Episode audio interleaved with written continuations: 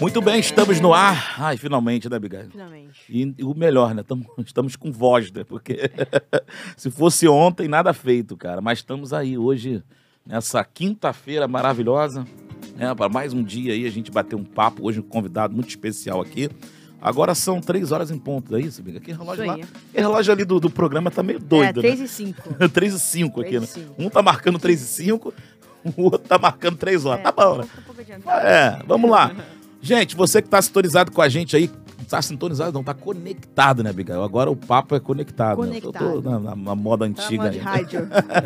Você que tá conectado com a gente aí no nosso canal, você pode chegar aí no chat e participar com a gente, deixar pergunta aí, falar com o nosso convidado de hoje. Daqui a pouquinho a gente vai passando aqui todas as perguntas. Você que ainda não é inscrito no canal, tem que se inscrever para participar com a gente no chat. Nada mais justo, né, Com Bíblia? certeza. Se inscrever e também Custa ativar nada. o sininho gente ficar, pra você ficar por dentro. Exatamente, ativa o sininho lá, curte também o vídeo, já aproveita que tá aí, curte logo. Você que tá vendo o vídeo em outro momento, que não é o ao vivo, também pode curtir, tá? E você também que ainda não se inscreveu nas outras redes sociais, arroba Raiz Gospel Oficial, é o nosso arroba em todas as outras redes sociais aí, tá bom? E você também quiser ouvir como, como áudio, eu nem sabia, Biga, o pessoal ouve muito como áudio também, né? Caramba! Nos streamers de áudio. Nos streams de áudio, eu não sabia não, a galera tá curtindo legal Tá lá no, curtindo. no Spotify, no, naquele do, da Apple também, né? O, o Apple Podcast. A gente, tá, a gente tá lá. Tá lá também. Obrigado, tá, gente, pelo carinho aí. Você que tá só ouvindo o áudio, não tá, tá tendo a liberdade e a graça de Deus de não ver nosso, nosso rosto. Verdade. Muito obrigado aí, tá, gente, pelo carinho. Inscreva-se no canal, arroba, compartilhe e tudo mais, né, Biga? Esqueci Isso de aí, alguma coisa, não? certeza. Arroba Raiz Gospel Oficial. Isso. Bom, e rapidinho deixar só um recado aqui, tá? Da nossa querida Mansou Imóveis, tá? Você que quer comprar aquela casa bonita, quer comprar aquela casa simples, quer fazer negócio de imóveis, quem é que tem que procurar, Biga? Exatamente, Mansou Imóveis. Você que não sabe nada como comprar um imóvel, um apartamento, assim como eu também, que eu, né, que eu não sei nada. Se você vai perguntar hoje, Rodrigo, que, como é que você compraria? Não sei. Então, assim, você que não sabe se é melhor na planta, se já é com construção, a Mansou Imóveis, ela conta com times especializados nisso tudo. E sem cobrar nada. É um time topzera, Rodrigo. Vocês que têm aquele hábito de procurar naqueles classificados lá é, Só vai pela aí, foto, é. né? Tipo, ah, legal essa... Então, vai no portal da Mansou, que lá na Mansou os caras têm um- um- uns especialistas que vai te dar toda a orientação para você comprar. Quem quiser saber mais também tem o nosso vídeo aqui, né? A gente fez um vídeo com um dono, né? Com, com, com, uma- com o Manuel, Manuel Manuel, e, e você consegue tirar todas as dúvidas de compra. Tem aí o QR Code no cantinho da tela aí, só você encostar o celular, vai direto pro portal da Mansou. E lembrando que a Mansou também é a única empresa que dá o certificado de garantia de negócio concluído. É Esse certificado ele te dá toda a, a- a segurança de que se o negócio não for concretizado, não chegar a- ao- aos finalmente, você consegue ter todo o seu dinheiro de volta, né? A De Mansou volta na garante hora. na hora lá todo o seu dinheiro de volta, sem problemas nenhum, tá bom, gente? Então o QR Code vai ficar aí na tela, você que quiser é, ir lá no portal, é só encostar na tela aí, ir lá no portal da Mansou e, e- e falar com o especialista, certo, Biga? Certíssimo, Rodrigo. Muito bem, hoje a gente recebe aqui com todo carinho, né, o nosso querido pastor Miguel Ângelo, não é isso, Miguel? Mas é o Miguel Ângelo de Barros, tá, gente? Vou explicar direitinho aqui. Porque não, já houve uma confusão, pastor, aqui na, na internet, então a gente está explicando para ficar bem claro, tá? Você que quiser deixar pergunta pro pastor Miguel Deixa aqui no. já. Fica à vontade, não é isso, Miguel? Isso aí. Falei direitinho? Direitinho. Pastor Miguel Ângelo. Pastor Miguel, boa tarde, seja bem-vindo. boa tarde a todos que estão ouvindo. Prazer estar aqui com vocês hoje. Prazer todo nosso em receber o pastor. Com certeza. Miguel, pode começar. Começa- Pastor, a gente quer saber um pouco aqui sobre. A gente sabe que toda carreira. Carreira não, né? Ministério, ela não começa assim do nada, né? Conta pra gente como é que começou o seu, a sua jornada, né? Até chegar hoje no pastor Miguel Ângelo. Então, não, eu não sou de família cristã, né? Não sou, não nasci no dito berço, berço evangélico. É, minha família é espírita, meus pais são espíritas. Meu pai, depois de uma morte trágica, quando eu tinha quatro anos de idade, a minha mãe ficou meio desiludida com o espiritismo, mas continuou e até hoje tem uma vibe meio esotérica. Minha mãe é Ah, meio é? esotérica. E aí eu fui evangelizado por um cara que tem um nome estranho, o nome dele é Jason. Jason. Dá até Esse medo. foi o cara que me evangelizou. Ele começou a ir na minha casa e às vezes que, ele, que eu não conseguia me esconder dele, né, por volta de 19, 20 anos, E ele conseguia me encontrar. E um dia ele me encontrou comprando pão na padaria. Ele falou assim: Cara, você vai à igreja hoje. Falei: Não vou, não. Vou fazer o que lá? Ele, Você vai à igreja hoje? Não Intimou. Isso com aí? quatro anos. Não, não, não, não. Isso com 19 anos. Ah, tá, Meu 19. pai faleceu quando eu tinha 4 quatro. anos. E aí ele me levou para a igreja, uma igreja batista em colégio, uma igreja pequenininha. E ali eu ouvindo em espírito e em verdade, lembra? Sim. Em espírito e em verdade, essa é das antigas. Eu chamo de hino terrível, porque eu, eu ouvindo a música, e a música dizia assim: Rei dos Reis e Senhor, te entregamos nosso viver. E eu perguntei para mim mesmo no culto, eu falei assim: por que, que eu tenho que entregar o meu viver para Deus se eu já sou filho de Deus? É assim que todos, todo mundo pensa. Exatamente. E a música me respondeu. Eu, ninguém falou. Uhum. A música diz: para te adorar, o Rei dos Rei Reis foi que eu nasci. Aí, pum, caiu a ficha. Caramba. Comecei a chorar. E aí acabei aceitando Jesus ali. Aí eu chamo o Jason hoje de os carregadores de maca. Né? Caramba. Sa- Sabe Marcos capítulo 2, quando quatro amigos pegam um, um, um, um paralítico, eles levam uma casa onde Jesus está pregando, ele sobe pelo telhado e tal. Exatamente. Aqueles caras não têm nome, não têm identidade, não são conhecidos, não têm ministério, não têm título. Mas a Bíblia diz que Jesus, vendo a fé deles, vendo a fé deles, curou o homem.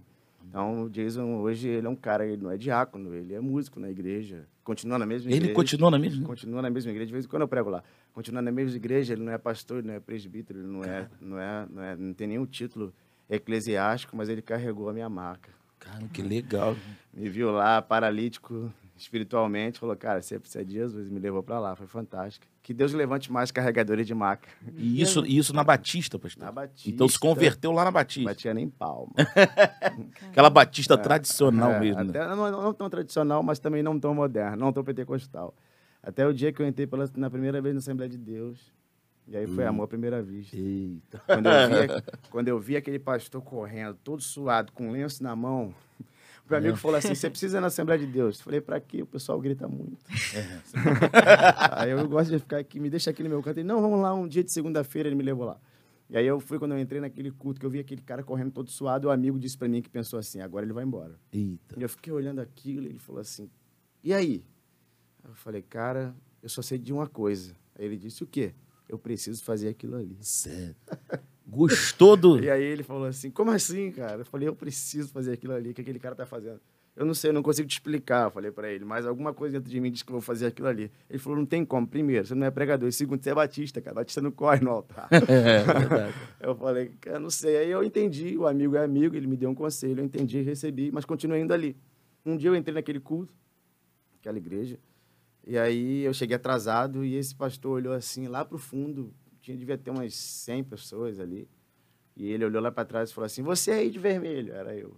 Aí eu olhei para trás e falei, eu? Aí ele, é. Eu, tudo bem? Aí ele, não, vai embora, eu preciso falar com você depois do culto. E Dá aí- até, dá até medo quando isso não, acontece. medo, medo não, foi um pavor, É. foi desesperador. E aí o culto acabou e todo mundo foi embora, eu fiquei sentado sozinho, igreja escura. E nem conhecia você. É, não, só de longe. Só, né, porque eu continuei, eu comecei a, a frequentar lá e um dia ele me, aí ele abriu a porta e falou, entra aqui. Aí eu entrei. Ele não era muito de papo não, sabe? Uhum. E aí ele olhou assim pra mim e falou assim, cara, é, nunca acreditei em você. E eu falei assim, é, pastor, mas nem eu acredito em mim. Era uma fase meio esquisita. E aí ele falou assim, é, mas você caiu no meu coração. E hoje, quando você entrou ali atrasado, Deus mandou te dar um presente. Eu falei, é mesmo? Eu olhei pra mão dele, não vi relógio, não vi dinheiro. olhei para os bolsos dele, estavam vazios. Falei, e aí, que tipo de presente é esse? Ele olhou pra mim, levantou, chegou perto de mim, começou a falar em mistério. Colocou a mão no meu peito e falou, não tenho ciúmes daquilo que Deus me deu. Ele mandou dividir contigo.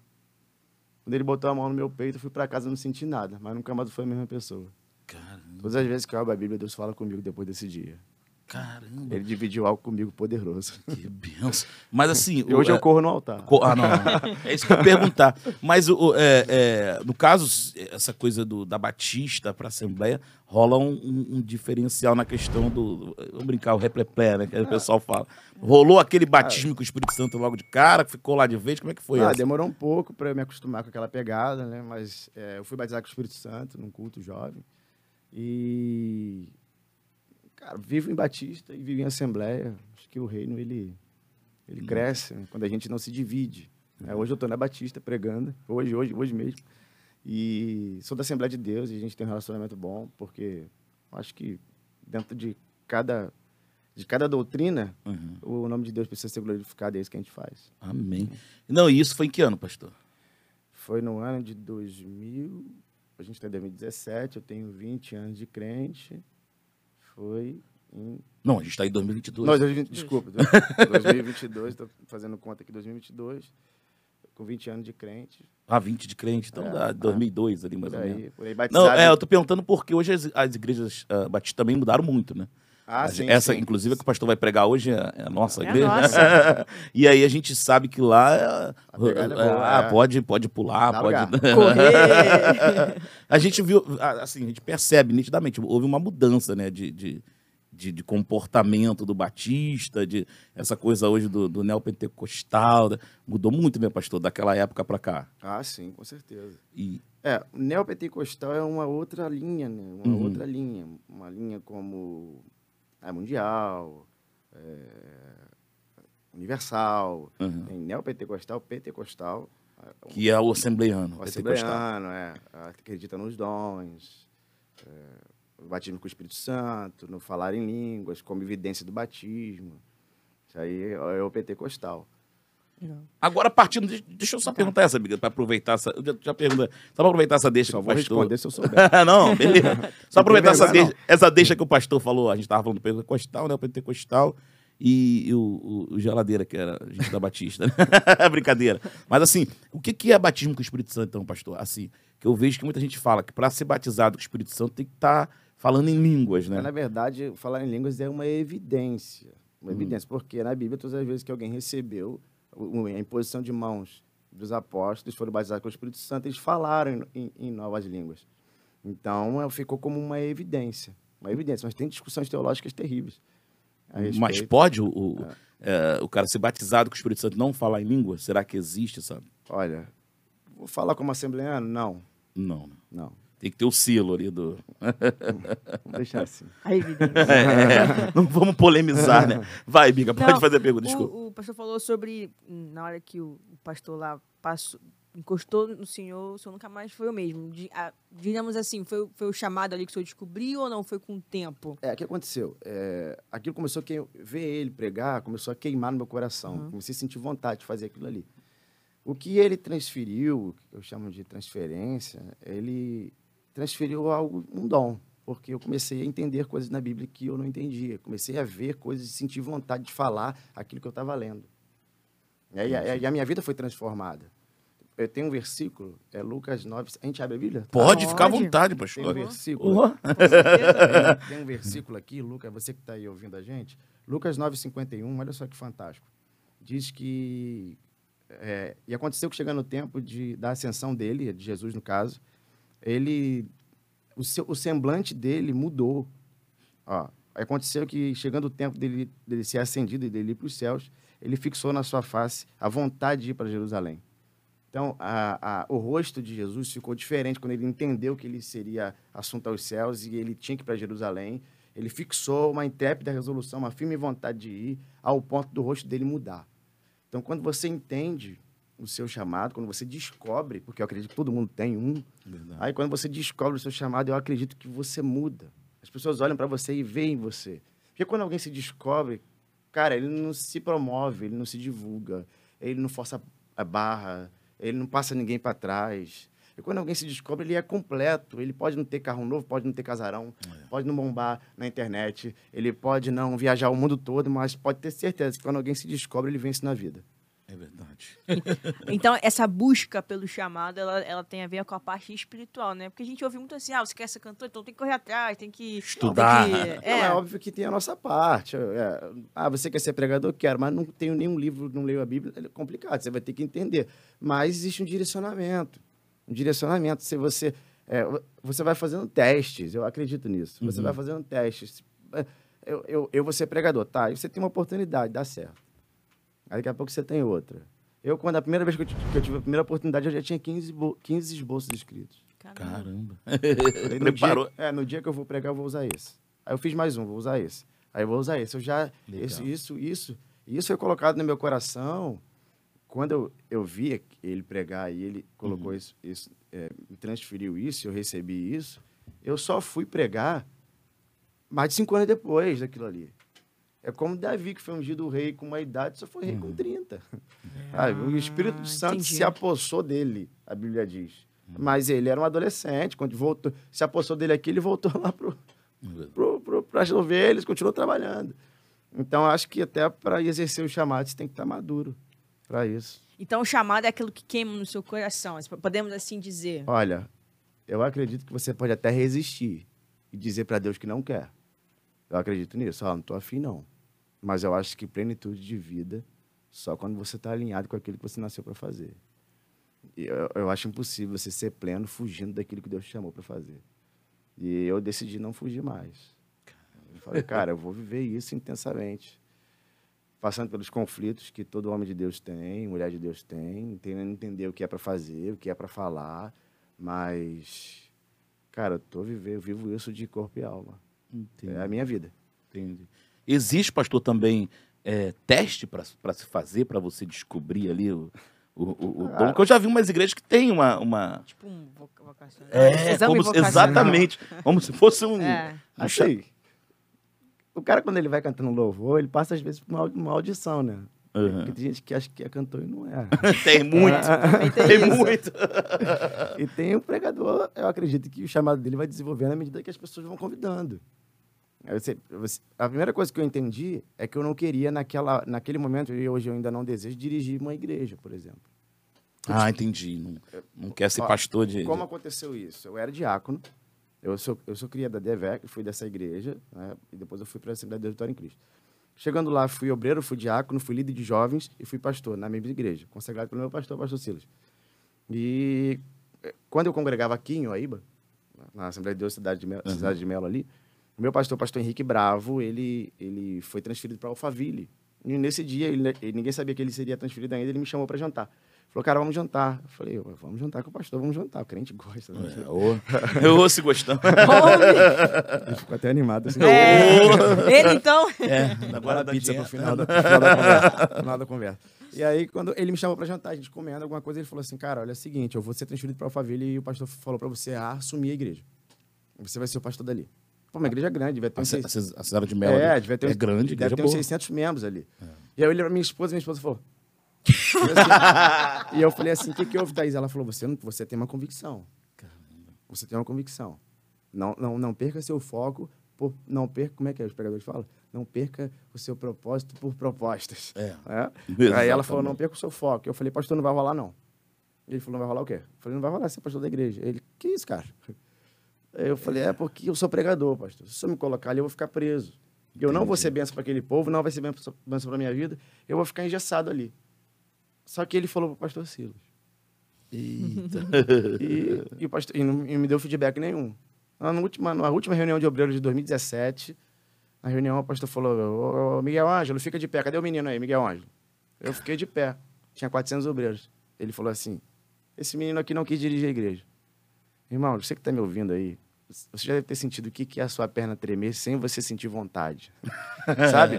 Pernas batendo uma nas outras. É, o que aconteceu com aquele rei lá de Daniel. As pernas batiam uma nas outras. E eu fiquei olhando para ele, muito sério, muito tenso. E ele falou assim: não quis dirigir a igreja, irmão. Falou que não queria. Eu falei assim: acabou o ministério, acabou a vida, acabou tudo. Tô, a vida para minha esposa, alguém liga para meus filhos. E aí ele falou assim: mas eu gostei da atitude dele. Porque eu acho que convicção é tudo nessa vida. Então eu vou te consagrar pastor, você vai pregar o Brasil inteiro. Cara, que legal. E aí comecei a chorar, ele me consagrou pastor. E aí eu virei um pastor itinerante, pastor evangelista, é o que eu amo fazer. É, porque é difícil, né? Caramba. Geralmente a galera tem a ideia de assumir, assim. assumir uma igreja, né? Cara, E aí alguém fala, cara, você é louco, cara, você rejeitou a igreja. Eu falei, não rejeitei. Não rejeitei a igreja, porque a igreja não se rejeita. Não rejeitei, eu apenas optei por seguir um outro caminho nesse momento. Quer dizer que nunca você vai dirigir uma igreja? Não, acredito que um dia possa ser que aconteça.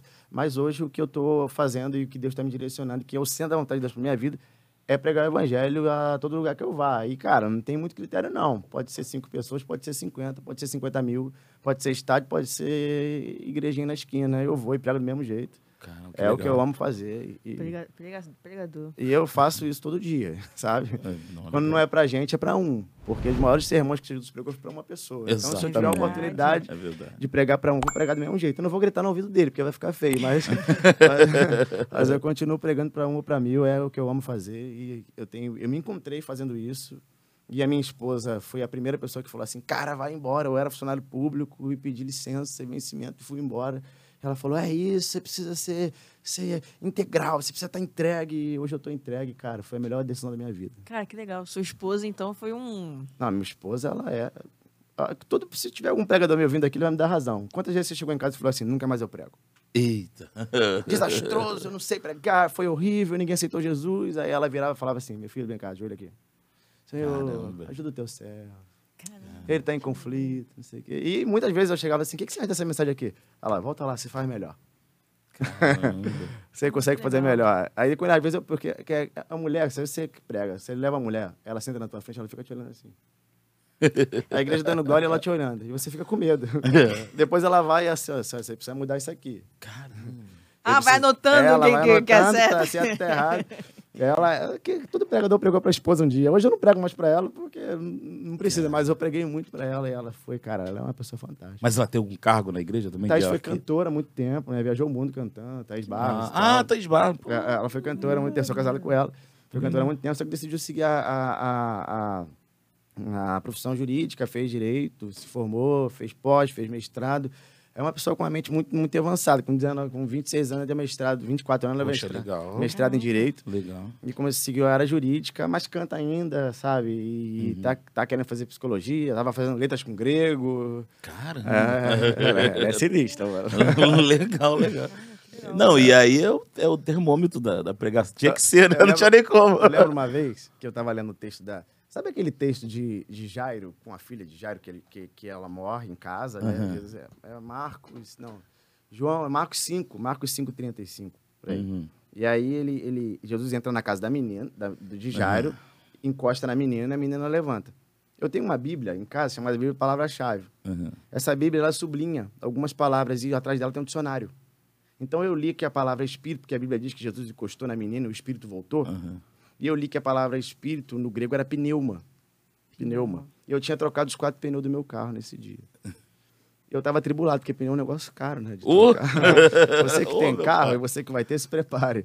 E aí eu tinha trocado, só troco dois, irmão. Eu tinha trocado os quatro, eu tava mal. Falei, cara, Caramba. puta, eu gastei dinheiro com isso, vou ler a Bíblia. Comecei a ler a Bíblia, li a palavra espírito, fui atrás do dicionário e vi que espírito era a mesma coisa que pneu, eu lembrei do pneu do carro.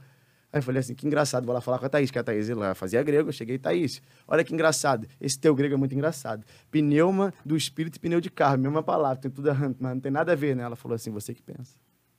Eita. Eu falei, eu que penso. Pneu de carro tem a ver com o pneuma do espírito? Ela falou sim. Eu disse, por quê?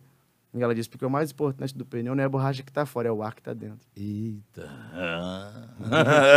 Voltei Vamos pro quarto. chamar aqui também. Boa. Voltei pro quarto e entendi. Porque quando a menina levanta, o espírito volta, ou seja, o ar voltou. Caramba. É, a, a- a capa estava morta, mas o ar, quando voltou, ela levanta e ela come, ela glorifica o nome do Senhor. Então, é, ela é um grande alicerce. Caramba, não. É, é sensacional. É porque a Abigail fica falando, poxa, quase não vem convidada mulheres, é pastor, aí, tá vendo? É, Já tem verdade. convidada. Verdade. Vamos trazer mais mulheres aqui para bater um papo. com, com certeza, tem muita, também. muita mulher. E, e, gente, repara que todo grande pregador sempre tem a, a varoa lá dando uma. Não, tem- se o cara foi sozinho, cara, ele é, ele é vencedor. Difícil. Ele né? é vencedor, porque é, se a pessoa não acredita em você, numa coisa que você faz pela fé, uma coisa que você não vê, e a pessoa não acredita em você, é, você tem uma grande porcentagem de não ir à frente. Verdade. Pastor, e como, e como é que foi essa chegada? A Advec, que a gente está recebendo bastante gente, né, da Advec. Sim, sim. A Advec hoje cresceu muito, né? E o senhor chegou na Advec como? Cada um tem uma história. eu de- tenho um da- amigo, né? Trabalhei, Trabalhou comigo na prefeitura, quando, eu- quando eu era funcionário lá. E esse amigo, ele pastor na DEVEC. E ele falou, cara, vamos para lá. Você, você, eu vejo que você tem uma, uma chamada. E se você entrar lá, você vai fluir. Aí eu falei, cara, vamos. Aí eu fui, aí eu entrei como obreiro. Uhum. E ele me consagrou diácono, me colocou como líder de jovens da igreja. Eu virei líder de jovens, fiquei líder de jovens durante legal. três anos, fazendo congressos e tal. Uma igreja bem pequena ali na em Irajá, Vista Alegre, Devec Vista Alegre, tá lá até hoje. E aí ele me, me colocou lá, eu comecei a trabalhar lá. E ele falou, e ele começou, me deu as minhas primeiras oportunidades para pregar em consagrações, Ah, em cultos jovens. E cinco anos depois, como, como diácono, eu já pregava uma média de 15 vezes por mês, como diácono. E aí, como líder de jovens, eu comecei a pregar em conferências de jovens. Aí eu lembro que um ano eu preguei em 26 conferências. Caramba. E aí ele falou, e como diácono ainda, e aí, aí ele falou, cara, você é pregador, cara, você, sabe, e, e vai nessa. E aí eu falei, então você me libera da, da, da liderança da juventude? Ele falou, pô, aí tu me arrebenta. não, eu falei, que, porque eu tô tendo convites. Aí ele falou, não, te libero, vou tirar você de tudo. Aí me tirou de tudo que eu trabalhava na igreja e me colocou como, ó, fica livre. Tive alguns Legal. problemas com os obreiros, né, que queriam sair também. Aí ele falou assim, cara, se você tem chamado, você vai, pô. Eu não vou te envolver em nada na igreja. Aí eu só passava a minha agenda para ele de manhã, é, segunda-feira, o que eu faria durante a semana. Uhum. Alguns lugares ele dizia não vai, outros lugares ele dizia vai. Tava orientado. Às vezes ele falou, ó, domingo, tá onde domingo? Eu falei, eu tô em tal lugar. Ele, ah, tá, porque eu queria que você pregasse aqui, eu cancelava lá. não, eu ligava para um amigo, amigo, ó, meu pastor quer que eu fique, e eu fico. E muitas vezes ele falou, dá para tu ficar aí hoje para ajudar no culto? Dá.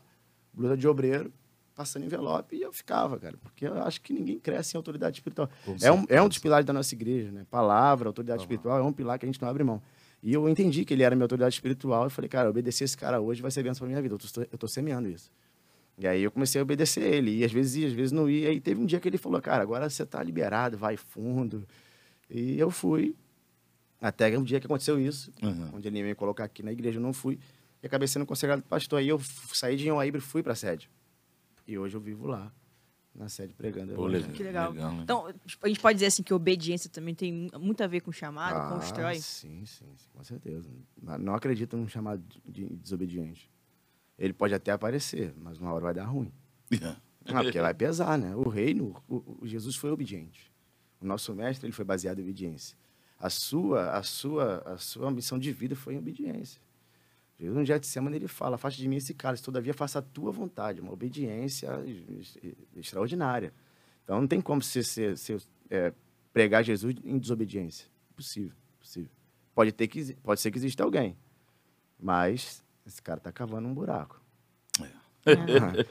É como pregadores, e aí não vou bater em nenhum amigo pregador, pelo amor de Deus. Pregadores desigrejados. Existe isso? É, existe. Pregadores. quê? É, o cara Não tem, tem igre- não tem igreja. É pregador, mas não tem igreja. Você é da onde? Itinerante. É. É. Tá debaixo de que autoridade? Qual é a sua igreja? Quem é o seu pastor? O cara não tem. Ele fica em casa e quando é convidado ele vai. Conheço algum? Não conheço, só ouvi falar. Eu conheço pregador também de internet, tem muito agora. né? Ah, mas Conta própria. a internet é um veículo legal para você levar a palavra de Deus. É, é um veículo fantástico. E... Mas, mas até na internet você tem precisa de, debaixo da autoridade de alguém. Sim, Eu faço gabinete com o meu pastor. sim, Eu sim. faço gabinete. Eu sei que ele é conhecido, que ele é famoso, mas um dia que eu chego lá e falo, preciso falar com o senhor, pastor. Entra aí, o que que tá vendo? E ele me ouve. E é um cara, e eu já abro aqui um parênteses para dizer que aquele cara é extraordinário, cara. O pastor Silas é um dos mais fantásticos que eu já conheci na minha vida. Pô, pastor, mas é aquele cara que fica gritando na internet, você não conhece um texto do que ele é. Aquele cara é fantástico, fantástico. Todo mundo que vem aqui, que convive com ele, não, fala. se você tiver a oportunidade de conversar com ele 15 minutos, cara, ele, ele muda a tua vida. Então, É impressionante. eu quero essa oportunidade de conversar com ele aqui queremos. 15 minutos. Não, e e é um dos mais pedidos aqui. Pastor Silas, pastor Silas e o pastor Claudio Duarte é um dos mais. São os dois caras que a galera ama eles na Cara, A internet. agenda né? dele é pesadíssima, né? É. Pesadíssima, mas eu creio. Não, e, e- e- Não, pastor Cláudio já confirmou que vem. Agora, o pastor Silas tá Uma faltando. boa, uma boa. Imagina, a agenda do cara deve ser algo. Sim, sim, sim. Agora, pastor, é, voltando um pouco sobre a sua, a sua a caminhada cristã que o senhor teve durante esse tempo, né? O senhor falou que com 20 anos que teve esse chamado que o senhor recebeu. É. Antes disso, como é, que, como é que foi, assim? Houve já alguma, alguma aproximação com o evangelho? Nenhuma teve a história do, do- do seu pai, né? É, eu te conto sem problema nenhum. Quando eu tinha 4 anos de idade, meu pai se matou Eita! dentro de casa. Tínhamos uma vida, uma vida boa, morava no Maitá. E aí o meu pai se matou. E a minha mãe começou a, com muitas dívidas também, até por causa disso. Eu acho que ele ficou meio, meio pirado, quatro anos, eu não lembro.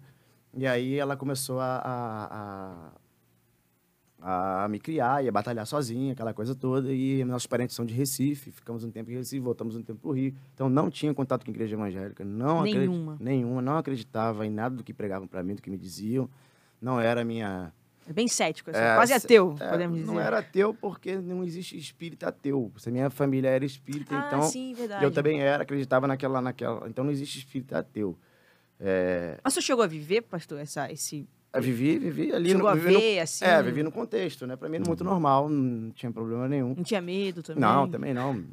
Até, até achava legal. Caramba. achava até legal. Aham. E é, nem, nem acredito que existam muitos ateus no mundo, tá? É. É um, um assunto que Que eu acho Eu já vi o ateu falar assim, graças a Deus eu não acredito em Deus. Já vi alguns ateus decepcionados. Não acredito em Deus por causa disso e disso e disso. Não acredito em Deus porque a pedra caiu no Capitólio matou quatro pessoas com o barco de Jesus. Não acredito em Deus por causa disso. Isso não é um ateu. Eles são decepcionados com Deus, que quer negar a existência de Deus. Ateu é um, é um cara que nasce ensinado assim. Então ele não discute ah, o ateísmo. Porque quando o ateísmo quer te provar que, que Deus não existe, é porque ele está com algum problema com Deus. não é? O ateu, você fala para ele assim, olha, não existe Deus. E ele fala assim, é, tá bom, valeu. Não, Deus existe. Ele, tá, você acredita nisso, eu acredito nisso, e o cara vai embora, ele é ateu. Ah, É, ele não quer discussão, não- é difícil até de você con- conversar com esse cara. O fato dele discutir é porque ele tá, já tá revoltado. Ele já tá pensando em Ah, alguma coisa, ele já quer entender. Boa, verdade, faz sentido. Ele mesmo. já já quer, tá acreditando em alguma coisa. É, ele já quer entender. Ele quer te contestar, ele sabe as, as polêmicas da Bíblia, ele joga pra você, algumas perguntas que não tem nem resposta, e, cara. Então, enfim, aí eu nunca tinha tido contato com isso, eu era espírita. Até o dia que o Jason, né? Ela começou a me evangelizar e me levou numa igreja batista e, cara, foi... E mesmo, assim, mesmo levando, na, na- não tinha também. Não, uma... fui algumas vezes com ele, mas eu gostei do, do- das pessoas e achava legal o, o ambiente. O ambiente, era, era né? bom, Ah, era, era gostoso aquele ambiente, até que eu fui impactado. E quando isso aconteceu, foi impressionante, porque eu queria pecar e não dava. Como assim? Eu queria sair, eu queria curtir, eu queria ir pra balada, eu era um jovem normal. E não dava por quê? Não dava porque era constrangedor, era constrangedor, Ah, eu me sentia é- mal, eu Caramba. falava, não acredito, eu não acredito que eu não posso acender um cigarro, sabe? Eu não acredito que eu não posso beber, o que eu ia, eu, cara, hoje eu vou. E na hora de sair, eu voltava pra casa e falava, cara, eu tô estranho. Ficava mal. É, e aí eu, o Espírito Santo, ele começou a fazer isso em mim, trabalhar em mim, e eu comecei a... E aí, quando chegava domingo, eu tava me arrumando pra ir pra igreja. Eu Cara, esse- minha mãe falava, você tá com algum problema? Eu falava, eu não sei, mas eu preciso ir pra lá. Eu fui. E foi, foi estranho, porque Deus, ele invadiu a minha vida. Cara, mas, mas e como é que foi com relação à sua família que é espírita? Como é que foi a Não. aceita- a aceitação? Minha mãe nenhuma, alguma- até hoje ela fica assim, meio assim. Ela Eu- ainda é. Minha mãe é. Hoje ela não é espírita praticante, mas ela tem uma linha esotérica. Ah, Tipo, acreditar em horóscopo, essas É, por aí. É, tem crente também que acredita, né? É. Por aí. E eu, assim, eu prego pra ela, continuo falando de Jesus pra ela. Eu, eu tenho uma promessa, eu acredito que, que ela vai entrar. Amém. Vai, Amém. Ela vai ser impactada como eu fui. Amém. E isso vai rolar. E eu tenho pregado para meus familiares. Eu tenho um primo que já é pastor lá em Recife. Sabe, o Léo, ele já é pastor. E. Então foi tranquilo, né? Não, não, eu tive alguns, algumas rejeições. Algumas reje- rejeições. Uhum. Mas comecei a, a desenvolver e a me apaixonar tão forte. Eu já tinha lido, três meses, eu já tinha lido a Bíblia toda. Ah, Caramba! Não, Três eu- meses? Eu comecei a, eu comecei a ficar muito, eu comecei a ficar muito louco por Jesus, igual o Lucinho fala. É muito louco por Jesus. E eu falei, cara, essa é a minha vida, é isso que eu quero fazer. Eu não, que- eu não pensava em mais nada. Essa, essa é a verdadeira fa- conversão. Poxa, Ficou, pastor, né? ficou fanático? Muito. Total. E hoje, você, você tenta convencer os outros? Não, não sou chato, é diferente. De, de- Apaixonado por Jesus é diferente de ser chato com Jesus.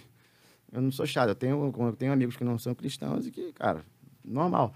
Mas isso mexeu com a minha vida profundamente. E o senhor, e o senhor era, era, era garoto Zona Sul, né? Nasceu ali no Maitá É, mesmo, não? eu fi- eu nasci, na verdade, nasci ali e vivi um tempo ali, mas, mas fui, fui para a Baixada muito cedo, fui para Ah, a Zona Norte tá. muito cedo, porque quando ele morreu, as coisas começaram a ficar ruins Ah. financeiramente. Não, eu perguntei por quê. Porque garoto Zona Sul, o que, que o senhor curtia ali antes de Não, ser evangélico? Nunca curtiu não, nada, não, nunca não. gostou de nada? Não, não, porque quando eu, quando eu vim, é, eu, eu vim para a Zona Norte, eu comecei a. Eu fiz com todo mundo, jogava bola na rua, ia para pra casa de show, ia para algum baile, ia para uma festa de rua. Não, cara, segui minha vida normal, nunca fui aloprado.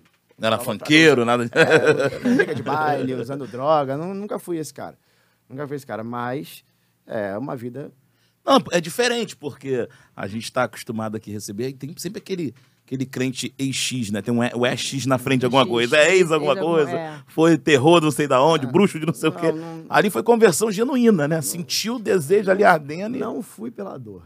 É, glória a Deus. Não fui amém. pela dor, fui pelo amor, como diz. Eu me apaixonei pelo evangelho, cara. Assim, sim. cara, isso aqui é extraordinário. O que Jesus fez por mim, e o Espírito Santo, ele tem isso, né? O que, é que você lê sem o Espírito Santo, você acha legal. Você lê com ele, ele te muda. Verdade, verdade. Ele te muda. O cara falou pra mim, cara, essa Bíblia é sua. Ele me deu uma Bíblia. Falou o Jason, né? Sexta-feira 13. Ele me deu uma Bíblia. ele falou, cara, leia e peça a Deus pra ele te explicar. Sabe? Fala com Deus. E eu li e falava assim, eu não entendi. Me explica isso aqui. E aí, cara, ele explica, né? Aí ele vem, entra pro teu quarto, fecha a porta e o seu de secreto te vem oculto. Eu comecei a, a sentir Deus lendo a Bíblia. E à à medida que eu lia, eu falei, cara, eu preciso falar isso pra alguém. E aí eu ligava pra ele, falei, Jesus, olha só isso aqui, cara. Ele falou, ih, bom, essa passagem é boa, eu nunca tinha pensado por esse ângulo. E aí ele falou, cara, Deus tá te dando revelação, anota isso. Eu comecei a anotar. E um dia num culto, numa laje que fazia lá, com as cadeirinhas lá, ele falou, ó, o pregador vai ser você. Um O esboço James mesmo que fez falou pra um esboço de, de pra falar duas horas, eu falei 15 minutos. falei, falei, acabou, fechei ele aí, foi bom. Aí ele, tá, mês que vem a gente- você volta. Legal. e aí me deu um tempo, eu lembro a mensagem até hoje, Elias, os profetas de Baal, cara, foi fantástico. Caramba, Eu preguei sobre isso e, e daí eu não parei mais. Caramba, que Parei legal. mais. Mas você chegou a pegar alguma linha teológica, foi estudar teologia, não? Eu fiz teologia, fiz, que eu fiz, fiz faculdade de teologia. Uhum. Fiz também. É, e, mas eu não, eu não sigo uma. A minha linha teológica sempre é de Deus. Nossa linha teológica, a gente até falou aqui antes, a gente segue uma arminiana, uma linha de fazer apelo no final do culto.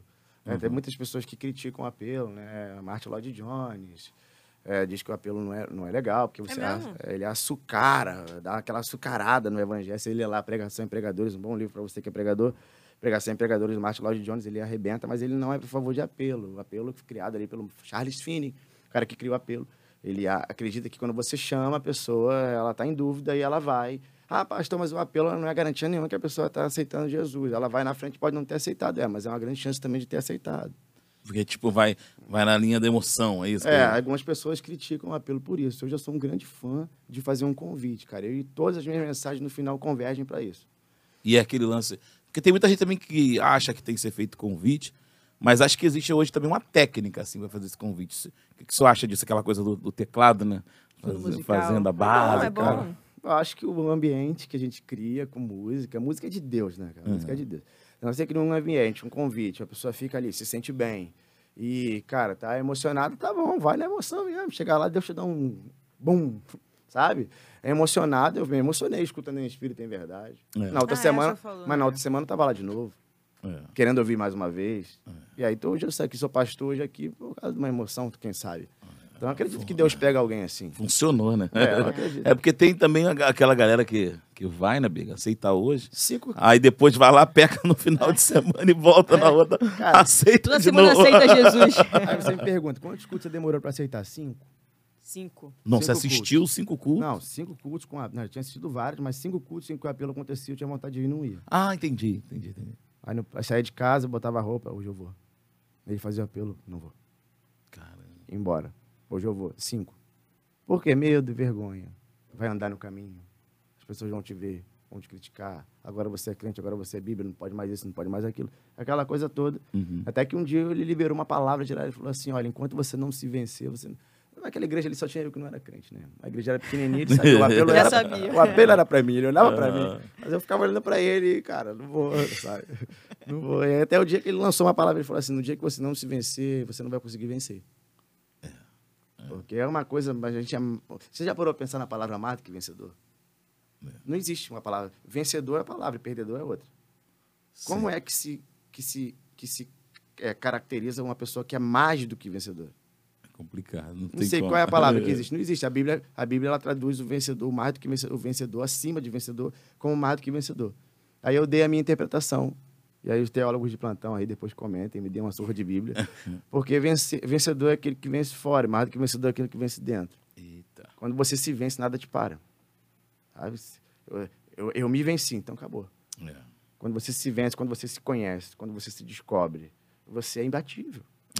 É, é, tem um- uma conferência lá na igreja agora, é, é inabaláveis não, é, é, esqueci o nome. É, é mais ou menos isso, é, imperturbáveis. É mais ou menos assim. Você é imperturbável, você é inabalável, você é- é antidepressivo. Mas fala que você é feio, cara, isso é a sua opinião, eu sei quem eu sou. Falaram que você não prega bem, tá? O que você acha? Eu sei que eu, sei que eu prego. Eu sei que eu fui chamado para isso. Ah, falaram que você não vai chegar a lugar nenhum, tá? É a sua opinião, é, é de quem te falou, mas eu sei que eu vou, porque eu me conheço, eu me descobri, eu sou amado, eu sou aceito, sabe? Autoconhecimento, cara, é, é, é, é o segredo para a felicidade. E não é uma coisa fácil, pastor. Não, porque não. gen- uma geração que a gente vive hoje é uma geração que, infelizmente, qualquer palavra né, Sim. derruba. Sim, né? sim. Como é que a gente traz isso, assim, ter essa personalidade que o senhor tem? Olha, primeira coisa está na Bíblia, né? Você precisa ler a Bíblia. A palavra de Deus está aqui. E Eu não vejo problema nenhum em pedir experiência com Deus. Senhor, fala comigo. Sabe? As pessoas não, não- as pessoas não oram. Desculpa te falar isso aqui, a gente tem uma igreja que ora muito pouco. Porque eu fui um pastor que não orava. Caramba. E aí? Eu li um livro chamado Segredos do Lugar Secreto. Fica aí a dica, Bob Sword. Quando eu acabei de ler aquele livro, eu falei assim, cara, eu não sou crente. Eita. E eu comecei a mudar a minha vida. E aí, hoje eu tenho uma vida de oração. E a minha vida de oração me possibilitou viver experiências com Deus. Sabe? Eu comecei a viver experiências com Deus. Eu não faço nada de manhã antes de orar. As primícias do meu dia vão para Ele. Sabe? Eu acordo, faço o quê? Vai ao banheiro? Não, eu vou pro joelho. A- a- e ali eu falo com Deus, Senhor, como é que vai ser o dia hoje? E o que, que o Senhor tem para mim hoje? Legal. O Senhor me direciona para quê hoje?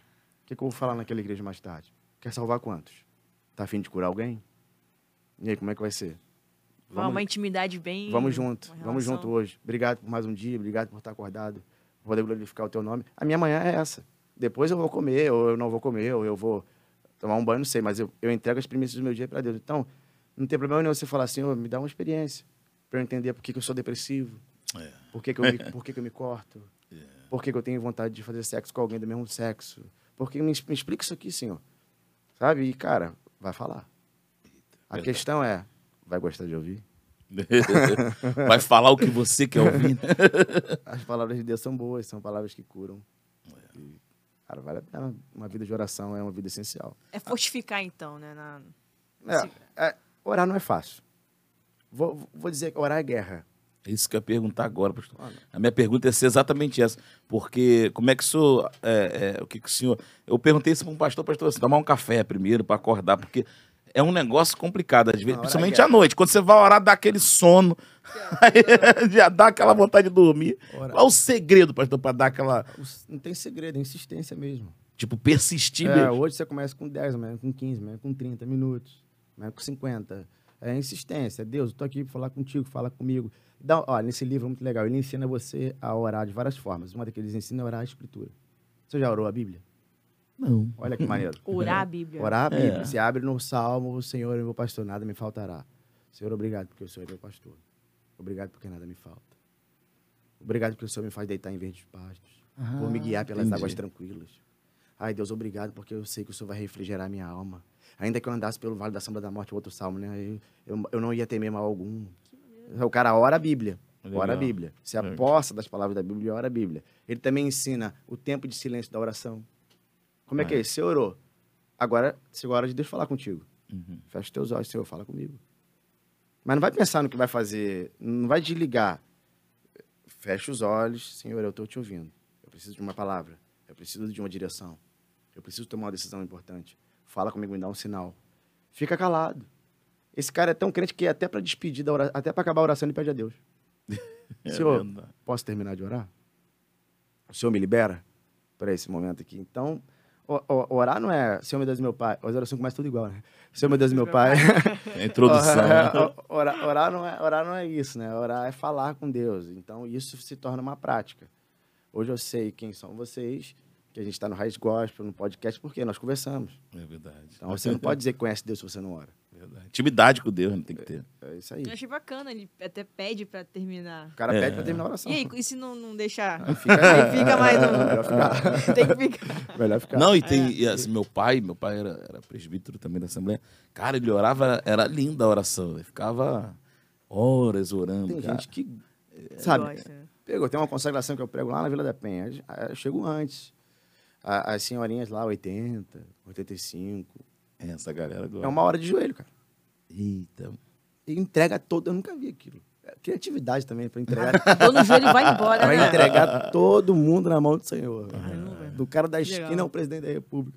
É, meu pai orava até por outras nações e É, tal. essa coisa. Sabe? Uma vez eu recebi um missionário lá em casa. Bispo Francis Cadimo, um cara, mais- um cara fantástico. Ele é do Congo, mora na Bélgica. Eita. Me levou lá, eu preguei lá. Fiquei um mês na França com ele, foi fantástico. E aí ele ficou lá em casa uma época quando eu morava aqui em Campo Grande. Ah, que tempo em Campo Grande. quando eu morava aqui em Campo Grande, a gente mora na Penha. E aí ele foi, ficou um tempo lá em casa e ele é uma, uma personalidade no Congo. Uhum. Só que quando, lá em casa ele ficou 15 dias de jejum, cara. Jejum, sem comer 15. É, 15 dias. Mas zerado tudo? Zerado. Ele bebia água e tomava chá e café. Não, ah, não. Jesus. Sério? Eu vi isso. benção. Eu vi isso. Eu vi isso. E aí, teve dias que eu não consegui falar com ele, que ele estava trancado dentro do quarto. Um dia eu bati na porta e falei, cara, vou lá.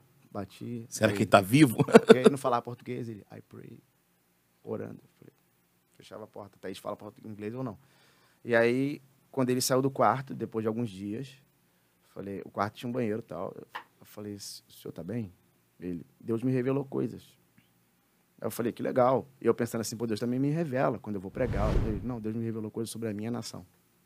Caramba. Então você vê o nível de oração que o cara tem de intimidade. Deus revelou coisas para ele sobre a nação dele, que iam acontecer sobre presidentes e tal, e que ele precisava até voltar lá para ficar um tempo no Congo e entender algumas coisas. Olha só que fantástico. Caramba.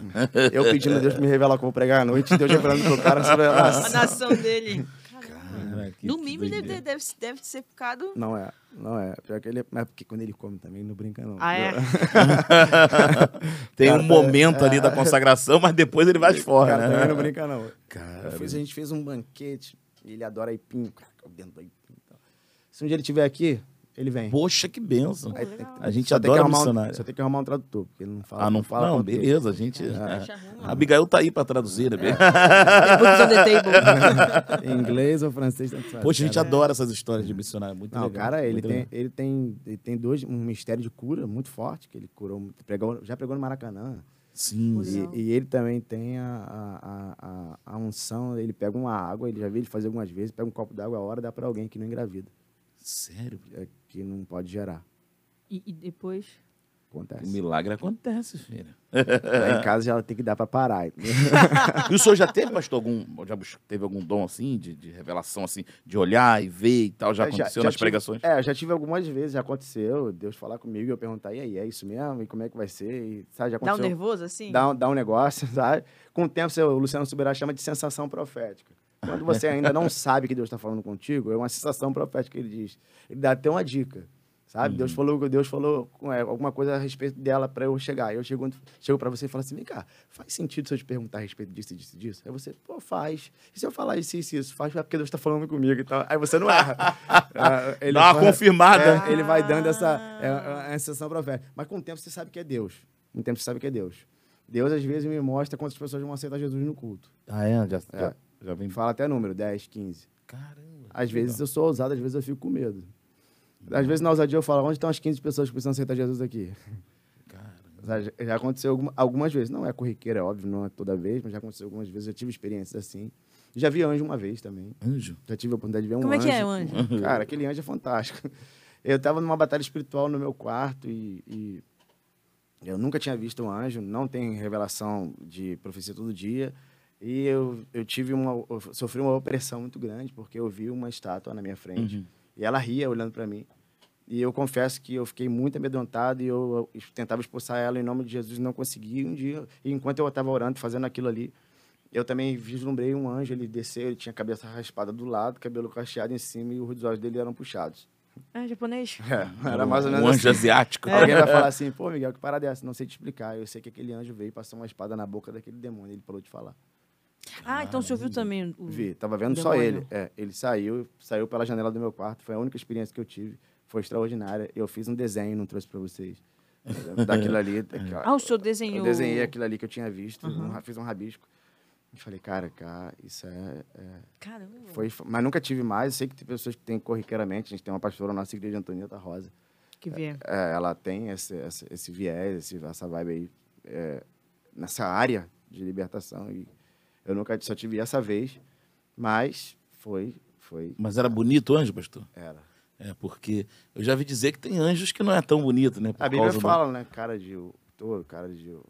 É, eu já- Algumas. Anjos, tem uma, uma, uma matéria na faculdade chamada angelo, angelologia.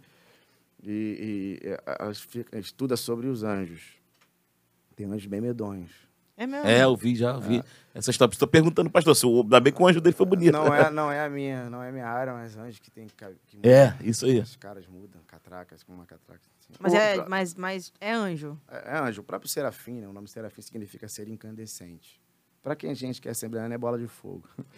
Os serafins, eles voam sobre o trono de Deus, segundo diz Isaías capítulo 6. Então, esses anjos que voam sobre o trono como bolas de fogo, não deve ser uma coisa, deve ser uma coisa extraordinária. Seres incandescentes, seres que estão pegando fogo, rodando no trono de Deus, adorando a ele 24 horas. Então, não é um, um gordinho com asinha e com. Uma flechinha, É, não né? é, não é isso. É. Não, e tem também aquele lance das asas, né? Que tem um que tem mais. né? Seis asas. Seis com asas. Duas cobriam os pés, com duas cobriam o rosto, com duas voavam. Deve ser feio, né? Seis asas. né? ou, ou, ou extraordinário. É, tão lindo coisa. que. É. Sabe? Eu digo feio assim, para nossos olhos humanos. Assustar, né? É, Assustado. mas assim, o Abraão ele encontrou com anjos na forma humana. Também é. Tem. Aham. Abraão encontrou com anjos assim, e outro. E Jacó lutou com um anjo. Uhum. sabe? Então, é, o anjo ele pode ser manifestado do jeito que o Maria recebeu um anjo. Gabriel diz: Salve a agraciada, você vai engravidar. Sim, sim, sim. sim. Então- Pastor, o senhor que é um, é um, é um pregador, né, que se especializou em pregação, para quem quer começar a pregar, né, que tem uma galera que, que, que- Agora tem uns treinamentos, né, Biga? Já tem umas aulas. é. O que, que o senhor aconselha? Qual seria o, o primeiro ponto ali para um, virar um pregador? Cara, é, o cara não pode ser levado pelo status. É, a primeira coisa que, que, que a gente tem que entender é isso. Não, mas porque eu acho legal o cara estar no púlpito e a cara dele aparecer na internet, eu que vou levar a mensagem. Calma. Calma. Porque, como diz o pastor Luiz Hermínio, a gente não prepara a mensagem, a gente prepara o pregador. Ele fala isso. É verdade. Então, é, vamos primeiro. Descobriu que foi chamado para isso? Ok. Se dedicou para levar uma mensagem? Eu não gosto de forçar barra de portas. E eu acho que Deus ele direciona. Até a minha agenda eu acho que é direcionada pelo Senhor, ele que me leva. Uhum. Então, eu, a primeira coisa que ele tem que fazer, ele precisa se descobrir. Foi chamado para isso? Foi. Então vamos lá, vamos se dedicar, cara. Vamos ler a Bíblia. Vamos comprar livros. Vamos, de repente, fazer um curso de teologia, não sei. Vamos aí comprar comentários bíblicos. Vamos fazer alguma coisa que esteja ligado a ele, que vai adornar esse chamado, que vai contribuir para isso. Então ele precisa começar assim, cara. Não tem como o cara começar a pregar no. Ah, não, eu quero começar a pregar semana que vem, eu estou num congresso de jovem para 30 mil. Não vai ter como. Cara, vai lá, vai na consagração da tua igreja, sabe? Na É. verdade, tem que ensaiar também, né? Tem gente que eu, eu já ensaiei muito. Tem gente que ensaia na frente do espelho, ensaia para Uhum. É, eu já vi isso, ensaia é. para alguém. Mas, mas eu conheci pessoas também que nunca fizeram. Eu conheci um cara que ele não tinha esboço, não tinha nada. E Deus me dá, mano. E, cara, ele pregava de uma forma linda. E eu falava, que mistério. Sabe? Deus te deu isso aí, cara. Me deu hoje de tarde, eu vou pregar hoje, não sei quando eu prego mais. E um dia eu dividi um púlpito com ele numa vigília. Eu falei assim: você vai pregar o quê? Ele falou, cara, tô com um tópico pronto aqui. Deus vai me dar os outros três pregando. E Caramba. sabe, deu, deu mesmo. Eu não sou esse tipo de cara. Uhum. Sabe? Eu tenho a minha. Deixa eu estu- Não, vou estudar. Prepara. Eu não vou no, no vazio, não. Mas já aconteceu, assim, em cima da hora o, seu- o Deus querer mudar? Ah, muda, claro, com Já? certeza. E já forcei barra também para fazer o que Deus não mandou.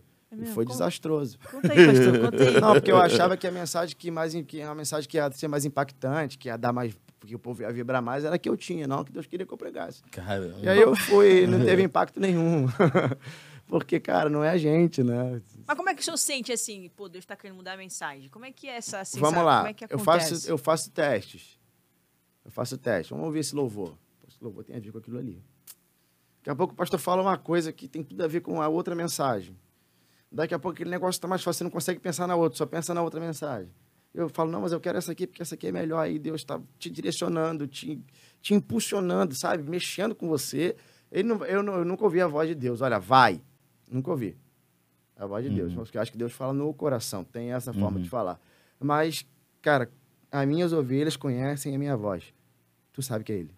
Eita. Tu sabe que é Ele. Tu, você, não, você não tem como. Você sabe que é Deus. E se forçar a barra, não vai ser bom. sabe? A gente tem o, o termo virar, né, hoje em dia. Pô, É. Virou, ah, hein? Virou, é. Arrebentou, hein? Tem mensagem que vira, tem mensagem que não vira. Eu acho que não existe isso. Eu acho que tem mensagem certa e mensagem que não é certa. Tem a tua e tem a de Deus. Já aconteceu assim do pastor pregar e falar assim: ah, essa mensagem não, não, não foi boa. E de repente alguém vir dar um testemunho assim, Cara, não- não conto no dedo as vezes que isso aconteceu. Milhares de vezes. Caramba. Cara, não foi legal. Poxa, que pena. E alguém sai e fala assim, que palavra. Olha, que palavra. Pastor Jeremias Pereira conta, né? Que ele foi a um culto com amigos e o cara sentou lá, o culto atrasou, ele já estava com raiva. E- 30 mil louvores. A mensagem ele já estava revoltado, o cara pregou, gritou, ele ficou com raiva. Quando acabou, ele encontrou com os amigos dele, no congresso, um amigo sentou de um lado, ele sentou do outro. Quando ele encontrou com o amigo no final do culto, ele... Tu viu a mensagem? Ele, cara, vi, Deus falou muito comigo. Com o meu coração, ele. Quebrou ele. Aí ele falou, é, entendi, entendi. É multiforme, graça.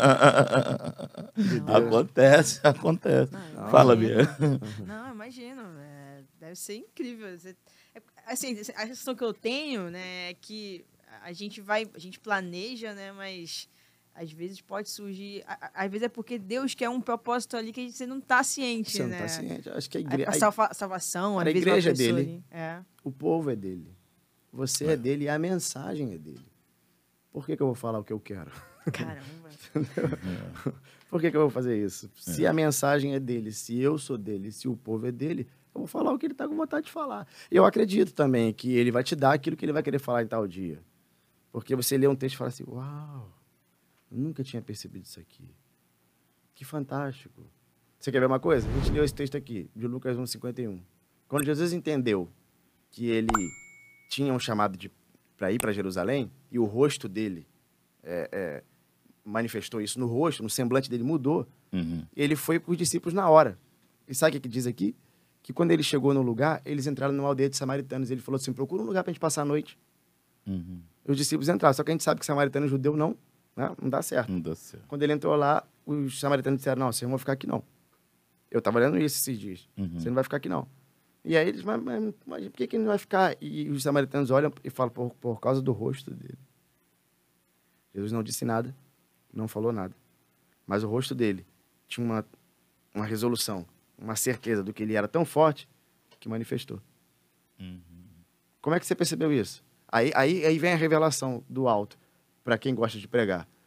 Vão ter lugares, quando você descobre o seu chamado, vão ter lugares que você vai ser rejeitado e outros que você vai ser aceito. Faz parte. Vai ter lugar que você entra e outros que você não entra. E tem lugares que você nem volta mais, Eita. depois que você descobre quem você é. Então é um texto que não diz isso, mas quando você lê e Deus fala contigo, pô, alguém vai precisar ouvir isso aqui. Escrevi, fui pra igreja, cheguei lá, preguei, alguém vai ouvir isso aqui. Aí você fala aquilo e você vê de repente uma resposta. É verdade. Estou sendo rejeitado em algum lugar. Por quê? Deus me deu alguma coisa no quarto, pensando em alguém que vai estar na igreja. Sabe assim? Então eu, eu, eu acredito que Deus também fala para você falar em outro lugar. Não necessariamente vai mudar a mensagem naquele lugar. Te deu uma mensagem no lugar e você está confortável para falar aquela mensagem ali. Então, é, é- é assim que eu faço, mas eu pergunto. Ma- Mas mas rola também, pastor, assim, tipo, é, se eu for pregar na Batista, de repente eu vou com um tipo de mensagem. Se eu for na Assembleia, eu vou do outro. É, va- Eu- é, vamos, vamos lá, né? Vamos lá. É, eu acho que sim. Eu acho que sim. Eu, eu tenho algumas mensagens que, que eu, que, eu, que eu já tenho. Então você vai no lugar e você vai ter que entender qual é, a- qual é a pegada. Hoje, por exemplo, Quinta do Avivamento. É Batista, hein? É, Quinta do Avivamento na Monte Oreb esteja lá hoje às 8 horas. É. Quinta do Avivamento. Um abraço pro meu amigo Pastor Léo. Pastor o Pastor Léo. Paulão. Quinta do Avivamento. Cara, você vai pregar o quê? É. as sete cartas do Apocalipse ensinar e tal. Não, as pessoas estão indo lá com uma ideia. Então, peça a Deus uma mensagem que fale de avivamento. Você me dá uma mensagem aqui para que todo avivamento. Para que haja e tal um, um avivamento, porque as pessoas estão indo buscar aquilo ali. Pastor, antes que você pergunte, repete a mensagem? Sim. Ah, isso que é. Repito, ué. Repito, pastor Gesiel Gomes. Se tiver, se tiver alguém para falar que o pastor Gesiel Gomes está errado, tem que pregar mais do que ele. Pastor Gesiel Nunes Gomes. Fala que a mensagem dele fica boa depois da trigésima vez. Caramba. Eu acho que quem não repete mensagem, ou ele é muito bom ou ele tem vaidade. Ah, tem gente que é- o cantor repete música, pô. Boa. Pode. É Então, verdade. eu repito mensagem, sim. É óbvio que não vou ficar repetindo mensagem da mesma igreja. Eu vou na Quinta do Avivamento já há algum tempo. Então, eu não vou ficar repetindo as mensagens lá. Tem mensagens novas para pregar naquele lugar. Mas se quiser pregar a mesma mensagem na Quinta do Avivamento e outra mensagem em outro lugar, por que não? Com Que certeza. isso, gente? Pelo amor de Deus. Não, e tem agora também um lance da internet, né? Que, tipo, na Monte Oreb, por exemplo, a gente tem uma, uma- a gente tá, trabalha lá também na mídia, e aí tá sendo transmitido o culto. assim. Aí aquela gravação ali fica, se for numa outra igreja, de repente, pregar, vai gravar também, Mas sabe que é legal? mas nunca fica igual. Sabe que é legal? Chega na igreja e fala assim, cara, Vitor pregar uma mensagem assim, assim, você vai pregar ela aqui hoje?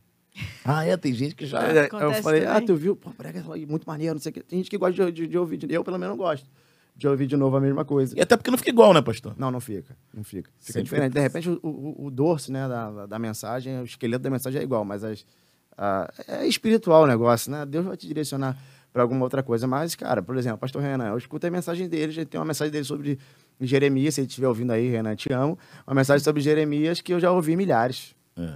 E, cara, ouve isso de novo. Cara, que mensagem, eu vou ouvir de novo. E Deus fala comigo diferente, cara. Renan de Mello. É, sabe? Renan de Mello. Impressionante. Então, cara, é- é- são mensagens que, que, que, que Deus te dá. Então não tem como você não. Agora, se Deus não quiser falar mais sobre aquilo ali, tudo bem. O Spurgeon queimava os sermões dele de 5 em 5 anos. Passou 5 anos, queimou. Por Vou- que não? Não queria pregar mais. Ele falava que Deus pode dar outra coisa nova para ele. Vou te falar, cara. Aquele cara ali. Não, o, ele... o cara pregou, por exemplo, na parábola do filho pródigo. Eu já vi 15 mensagens dele. Diferentes. Na mesma. Na no mesma... mesmo, na mesmo texto. Caramba, legal. O pastor Gisele fazia isso, né? Dois cultos no Congresso dos Jovens. Pregava uma mensagem, a mensagem no primeiro culto e terminava no segundo. Caramba. Conteúdo, né? Eu não tenho essa, essa bagagem, não, irmão. Mas você acha, pastor, que, que isso conquista com como? Lógico, tem a parte espiritual, como a gente já falou da, que- da questão da oração, mas muito estudo, Ah, né? o cara, Tem... ah, não, o cara, é- o cara é monstro, né? O cara vai, ele não para. Ele não para. Eu- Não existe pregador que não lê, sabe? Eu não, não acredito nisso. Não, Você precisa ler, seja a Bíblia ou qualquer outra coisa. E o eu, senhor lê o quê, pastor? eu compro livro todo mês, cara. Mas sobre o quê? Sobre. De tudo. Pra você ter uma ideia, eu vejo um documentário por mês, seja lá do que, do que for, de qualquer coisa. Vi ontem um documentário sobre Chernobyl. Caramba! Mas o que, que tem a ver uma cidade que foi atingida por um problema nuclear? Não sei, mas eu preciso saber daquilo ali. Porque eu acredito que as Caramba. mensagens são informativas. Então, eu, um documentário por mês. Esse mês passado vi o quê? Vi sobre o Alasca, sobre o Everest. Caramba. Eu descobri coisas impressionantes sobre o Everest, sabe? E Deus falou comigo no Everest. Eu fiquei com vontade de escalar o Everest. Eu descobri que é uma escalada de... uma preparação de um ano Sério? tu subir aquilo ali. É fantástico. Então Caramba. eu vejo um documentário por mês. Tô lendo um livro secular chamado A Presença, da Amy Cuddy. Fala sobre como a sua presença ela impacta o lugar. Que não tem a ver com nada espiritual. E vou para meus comentários bíblicos. Seja Bico, seja Wisby, seja Champlin, seja qual for. Eu tenho todos, compro todos. Caramba, tem Então, uma, uma Bí- bagagem. É, eu tenho 35 Bíblias. Cada- 35? 35, cada uma numa versão diferente, é óbvio. É King James, é textual, é NVI, é NTLH. Você precisa ver o que os caras estão falando. A mensagem do Eugene Peterson, a Bíblia que eu amo, mas uma linguagem totalmente moderna, contemporânea, Bíblia contemporânea. É, Freestyle já. já- ué, não, Não. não, não, Nem queira. Não, Não. queira, né? não, não, não tem. Ainda bem, Não Deus. mais. Mas assim, a- as, as mais famosas, a NVI, a, a 611, que é essa aqui que eu estou usando, a Fiel, a King James atualizada, enfim, todo tipo de Bíblia que eu vê que tem uma linguagem que possa me dar uma, uma nova perspectiva a respeito do mesmo texto, eu compro, cara. Cara, que legal. Nem que tenha que dividir 10 vezes, porque tem Bíblia que é caro, né? Eu dividir 10 vezes eu divido. Então, eu estou comprando livro. Eu comprei ontem um livro que eu já, já li, Anatomia de uma Dor, do C.S. Lewis. Por quê? Porque eu tenho o peso da glória. O peso da glória não, o problema do sofrimento. Então, para você entender, o C.S. Lewis é um cara que escreveu Narnia, aquela coisa toda. Ele tem muitos livros, o livro mais famoso, Cristianismo Puro e Simples. Isso. Então, ele tem um livro chamado O Problema do Sofrimento, que ele dá o problema do sofrimento todo teológico, muito bom. Só que a mulher dele morreu. Só que quem? A mulher dele morreu. Ah. Quando a mulher dele morreu, ele escreveu Anatomia de uma Dor. E aí o cara é humano no livro. Então ele não usa nada do problema do sofrimento. Ele começa a falar da anatomia de uma dor como um cara revoltado com Deus. E tem uma série de livros, né? Tem. Aí eu comprei a anatomia de uma dor para ler também. Como é que é a visão de um cara que está passando sofrimento, não de um cara que é teologicamente explicando sobre o sofrimento. Entendeu? Então foi o livro que eu comprei ontem. Cara, Então eu compro pelo menos uns dois, três livros por mês. dois, três por mês. Mas É. aí. Ah, e a, lei- fininho, às vezes caro, às vezes barato, enfim. Mas a leitura assim, sua é diária, então, no É diário, diário, diário. É, diário. tem que ser. Dois né? livros por mês, que, que é pouco, que é pouco. Porque eu, eu preciso estudar a Bíblia também para pregar, então eu não fico lendo só livros para mim. Porque eu não li a Bíblia só para pregar, eu li a Bíblia para mim, eu tenho um devocional. Então eu vou fazer o devocional para Deus falar comigo. Poxa, legal. É, se você só lê para pregar, você não se alimenta. Só alimenta. Pregador vazio não alimenta ninguém. É. né? Então eu leio para mim. E ali Deus fala comigo, eu guardo aquilo ali. E em um outro momento eu vou estudar para pregar. Aí eu posso até pegar um parte daquele, daquele texto. Mas, por exemplo, estamos lendo agora o livro de Provérbios. Uhum. Lá na igreja. Então eu estou lendo Provérbios. Não, e Provérbios é o livro, né? É muito bom. Provérbios espancam. Dá pra, ler, um- dá pra ler um capítulo por dia, né, no mês. Dá. Se você quer. Isso aí. Fecha. Mas, o, o- o- assim, agora falando de livros, eh, qual que o senhor mais gosta, assim, o livro que você mais te encanta para o senhor pregar e, e viver? Não, vamos lá. É, explica melhor. Não, é qual livro que. Porque assim, cada um. Eu vejo muita gente falar, ah, eu gosto de Davi. Né? Ah, O livro da Salmo- Bíblia. Salmos, é, o livro da Bíblia. Livro da, não, É, evangelhos. Salmos, evangelhos, Evangelhos, evangelhos. João, então, para mim, é sensacional. Apesar que é, eu tenho pregado muito em Atos.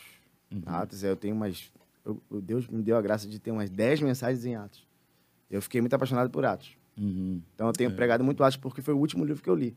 Mas eu gosto muito de evangelhos. Evangelhos. Ah, é? Falar de Jesus, eu gosto de falar de Jesus. É óbvio que eu amo o Antigo Testamento, prego no Antigo Testamento, mas gosto muito de falar sobre Jesus. Evangelhos, para mim, é muito legal. Legal. Então o senhor vi- vive o Antigo Testamento também, né? Porque Vivo, vivo, o, claro. o Xará não aboliu. Ah, o xará. É. Não, na verdade, cara, o Antigo Testamento ele é uma sombra do que aconteceu no Novo, né? Eles estão totalmente interligados. Isaías, um profeta messiânico, ele falou mais de Jesus do que qualquer outro profeta. Então você não pode, você não pode. Jesus citou o Antigo Testamento, Jesus cita Jonas. Jesus cita Abraão. Olha o que Jesus fala para os fariseus, cara. Ele fala assim: olha, Abraão viu meu dia e se alegrou. Aí você fica louco, fala, cara, quando foi que Abraão viu o dia do Senhor e se alegrou?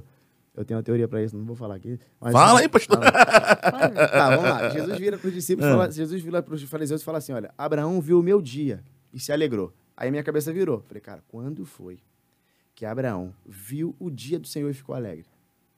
Aí eu fui lá na Bíblia, comecei a pesquisar, falei, será que foi nesse dia? Será que foi nesse dia? Aí eu tenho uma teoria de que no dia em que Abraão levou Isaac para morrer, no Monte Moriá, ele é, pega Isaac, coloca no- em cima do monte. E a Bíblia diz que quando ele está perto de sacrificar, ele vê um carneiro. Não é cordeiro. Em todas as versões de Bíblia que eu li, é carneiro. O que que é um carneiro, pastor? Carneiro é um cordeiro envelhecido.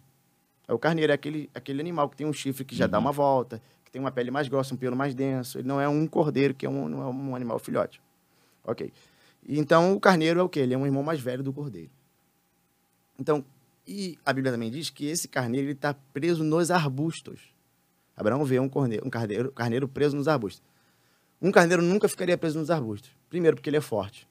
E segundo, o chifre dele é forte. O carneiro briga fazendo o quê? Chifrado. Você já deve ter visto. É. Então, ele, ele não, ele não tá preso no arbusto porque o arbusto prendeu ele. Ele está preso no arbusto porque ele quer estar preso no arbusto. Minha, minha, minha visão, Uhum. tá? Então, ele diz assim, não, não estenda a mão sobre o menino. Ele vê o carneiro e ele sacrifica o carneiro. O carneiro, irmão mais velho do cordeiro. Preso no arbusto. Arbusto fala de madeira. Árvore.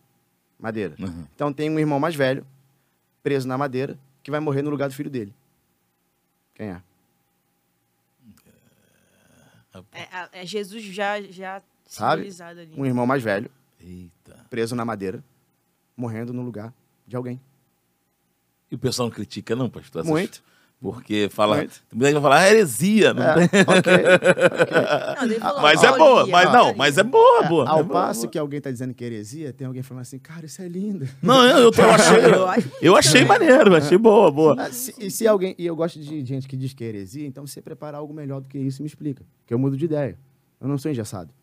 Pastor, ó, isso aí não rola não por causa disso, disso disso, tá aqui, ó. E é verdade. Pessoal, retiro o que eu falei, tá? Não acredito mais nisso porque é, o amigo aqui me mostrou que tem uma teoria melhor e que tem uma base bíblica maior, porque isso eu mudo de ideia, cara. Mudei. Mas já aconteceu isso, pastor Cíndia? Cara, já, pô. Já. Não tô lembrado, mas já. Já, já mudei de ideia. E eu não prego mais isso. Por exemplo, eu preguei sobre uma mulher que quebra o vaso. Um pastor me mostrou e falou assim: quem quebra o vaso é a outra, Miguel. Não é essa, não. E eu falei, e é verdade. Não prego mais isso. Ué, você, você quem, o cara que me fala conhece a Bíblia, eu conheço tudo da Bíblia. Você é mentiroso, cara. A Bíblia é um livro, um livro vivo, onde nós pregamos ele há dois mil anos. Cara, se a gente está pegando um livro há dois mil anos, você acha que não tem mais nada para falar dele? Como é que tem mensagem que você nunca ouviu? Verdade. Então, isso foi o- a, a visão que Deus me deu do dia que viu Abraão. Se não foi esse dia, alguém vai dizer, não foi esse dia, não, foi esse aqui. E é legal, tá bom. Mas que aquele cordeiro, aquele carneiro, tem a ver com Jesus? Ah, tem. Se ele é o cordeiro morto. Até porque ele vai ser morto no lugar do... Do filho de Isaac. Isa- Isaac? Isaac, preso no arbusto. Sim. O irmão mais velho. E aí, no, no futuro, tá lá Jesus. O cordeiro, João Batista diz isso. Quem é? O cordeiro, do, o, o- o cordeiro que tira o pecado do mundo. O cordeiro de Deus que tira o pecado do mundo. Cara, o cordeiro, por quê? Porque o cordeiro é o sacrifício do pecado. Lá no Antigo Testamento. Uhum. Fazendo uma alusão a Jesus. Pá, peraí. Não, não tem a ver? Você tá com raiva porque Deus não falou contigo? É isso? Você quer acabar com... Não tem a ver, cara? Tem tudo a ver, pô. Quer acabar com a minha teoria só porque não foi pra contigo? Pede a Deus que ele te dá, pô. É verdade, é verdade. Cara, é, é- é- a Bíblia também ela tem, tem essa coisa, né? Das interpretações também. O senhor acha que, às vezes, ela é, é- é- é contextualizada como, como o tempo e o, o povo que está que tá, se falando, pastor? O senhor acha que não? Tem que ser aquela coisa ali genuína? Porque eu vejo, às vezes, rolam umas adaptações né, da É, Bíblia vamos lá, também. Vamos lá, não for... é, eu sou totalmente contra a forçação de texto. Tanto é que isso que eu te falei, eu nunca preguei. Eu nunca preguei. Porque quando você sabe, eu tô falando isso aqui pra vocês, a gente tá no bate-papo formal. Legal. Sei que tá indo pra internet, mas nunca preguei sobre isso. Não, não, não acho legal. Porque qualquer coisa que pode criar uma dúvida na cabeça de quem ouve é complicado. forçação de texto. Ah, ah, Miguel, o que é uma mensagem boa? A mensagem boa é aquela que você segue a Bíblia e aplica na vida de alguém a transformação de vida. A mensagem boa. Então, quando eu vou pregar para uma igreja, imbuído da missão de pregador em cima de um púlpito para um povo que é o povo de Deus, eu prego que está aqui. Não faço barra, não. Não acho que não acho legal forçar texto para adequar aquilo que você acha que é legal. Não faço isso. Eu prego Bíblia. É o que está escrito na Bíblia. E o cara vai olhar e vai falar, e realmente, cara, está escrito isso aqui lá. É, faz sentido. Então, é, é, é isso a característica da nossa igreja. Uhum. Nosso pastor não prega mensagem forçada, a gente não prega. E é, não gostamos também de quem prega. Mensagem que força. Mas que viajada, hein, cara? Não tem nada a ver isso com isso. Não tem nada a ver. Tanto é que eu falei aqui hoje, se alguém for recortar o espacinho, por favor, seja ético e bota a parte também que eu tô falando que eu não prego. que eu nunca preguei. Boa. Porque- É boa. Olha o pessoal do corte aí, pelo É. amor de Deus. né?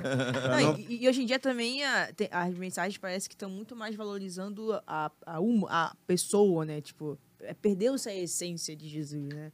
Você já sentiu isso também? De, Tá, Se- se- tá achar- falando da galera meio coach, meio. É. É, é. É, não queria dar o nome, não, né, Biga? é, Mas não é os são coach, vai. coach, mas pessoas que às vezes nem são simpatizantes do evangelho, que não seguem ah, os princípios, mas, mas pegam um versículo ali pra, pra dar uma, uma forçada no, no valor humano. Fala logo, Biga. A menina que bota lá foto de biquíni, mete o Bota a versículo no embaixo. versículo. Não, não digo nem, nem ela, mas Eu tô assim, brincando, tô brincando. o senhor também ah, sente também que existem essas pessoas assim que estão Ah, querendo... O, o- o- Tem muito, muita ps- psicologia é, em, em cima vezes, É, da, do- é. de uma mensagem. O coach ele trabalha muito com essa psicologia, já vi coisa com regressão. e tal. nunca participei de nenhum coach. Eu sei que tem pastores amigos meus que são coaches, são grandes pregadores e tal, mas eu acho que a Bíblia é pela Bíblia, né? Lutero já falava, sola, sola a escritura.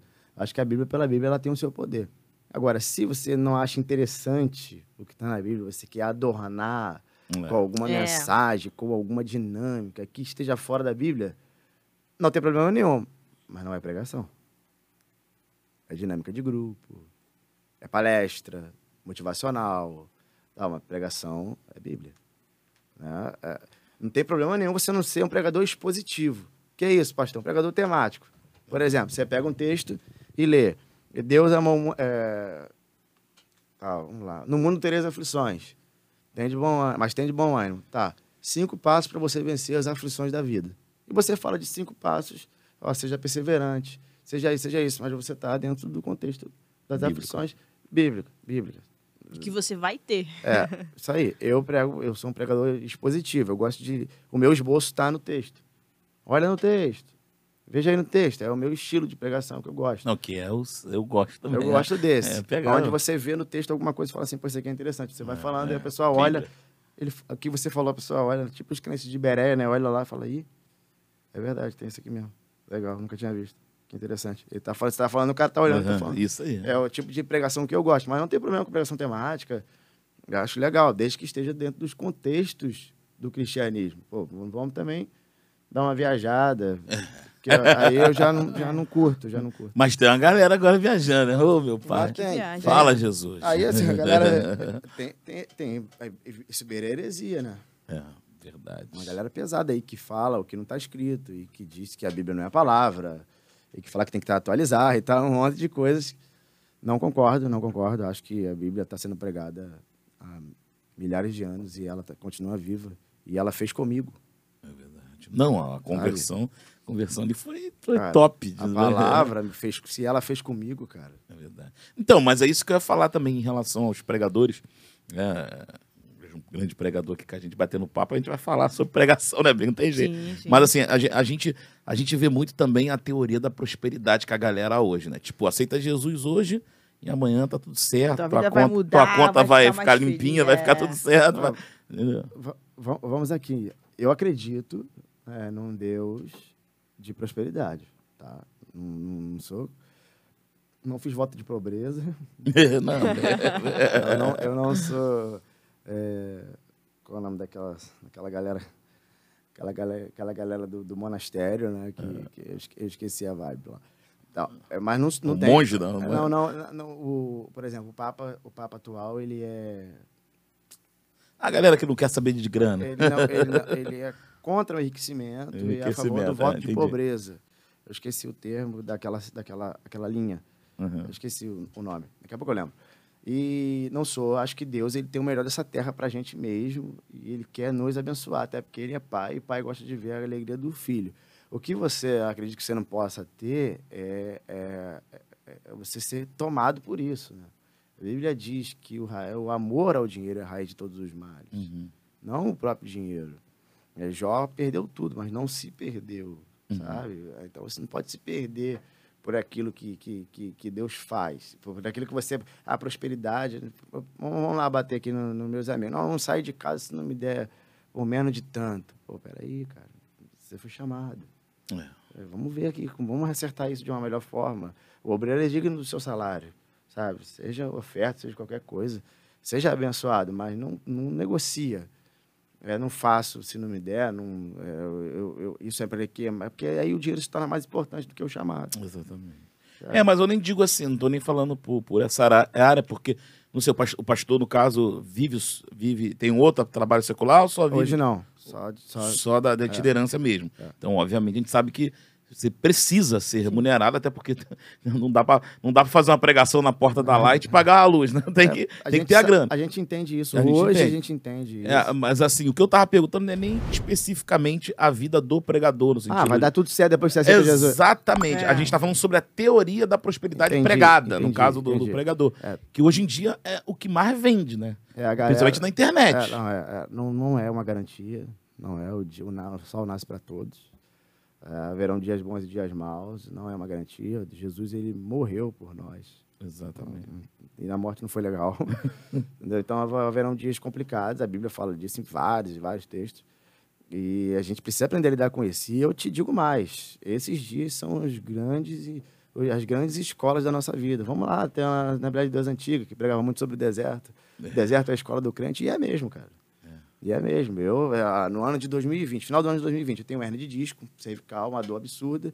No meio de uma crise de hernia de disco, eu tive uma crise de cálculo renal. Caramba! Eu não, aí a dor daqui Deus. sumiu, porque a dor daqui era tão maior. Fica maior. E aí, cara, eu fui internado e operei o rim duas vezes seguidas. Eu teve uma vez, no outro. Eu operei um, ficou tudo bem, na outra semana começou a doer o outro, eu operei de novo. Caramba. Enquanto eu tava na UTI, eu falei, cara, o que, que o senhor tem para me ensinar aqui?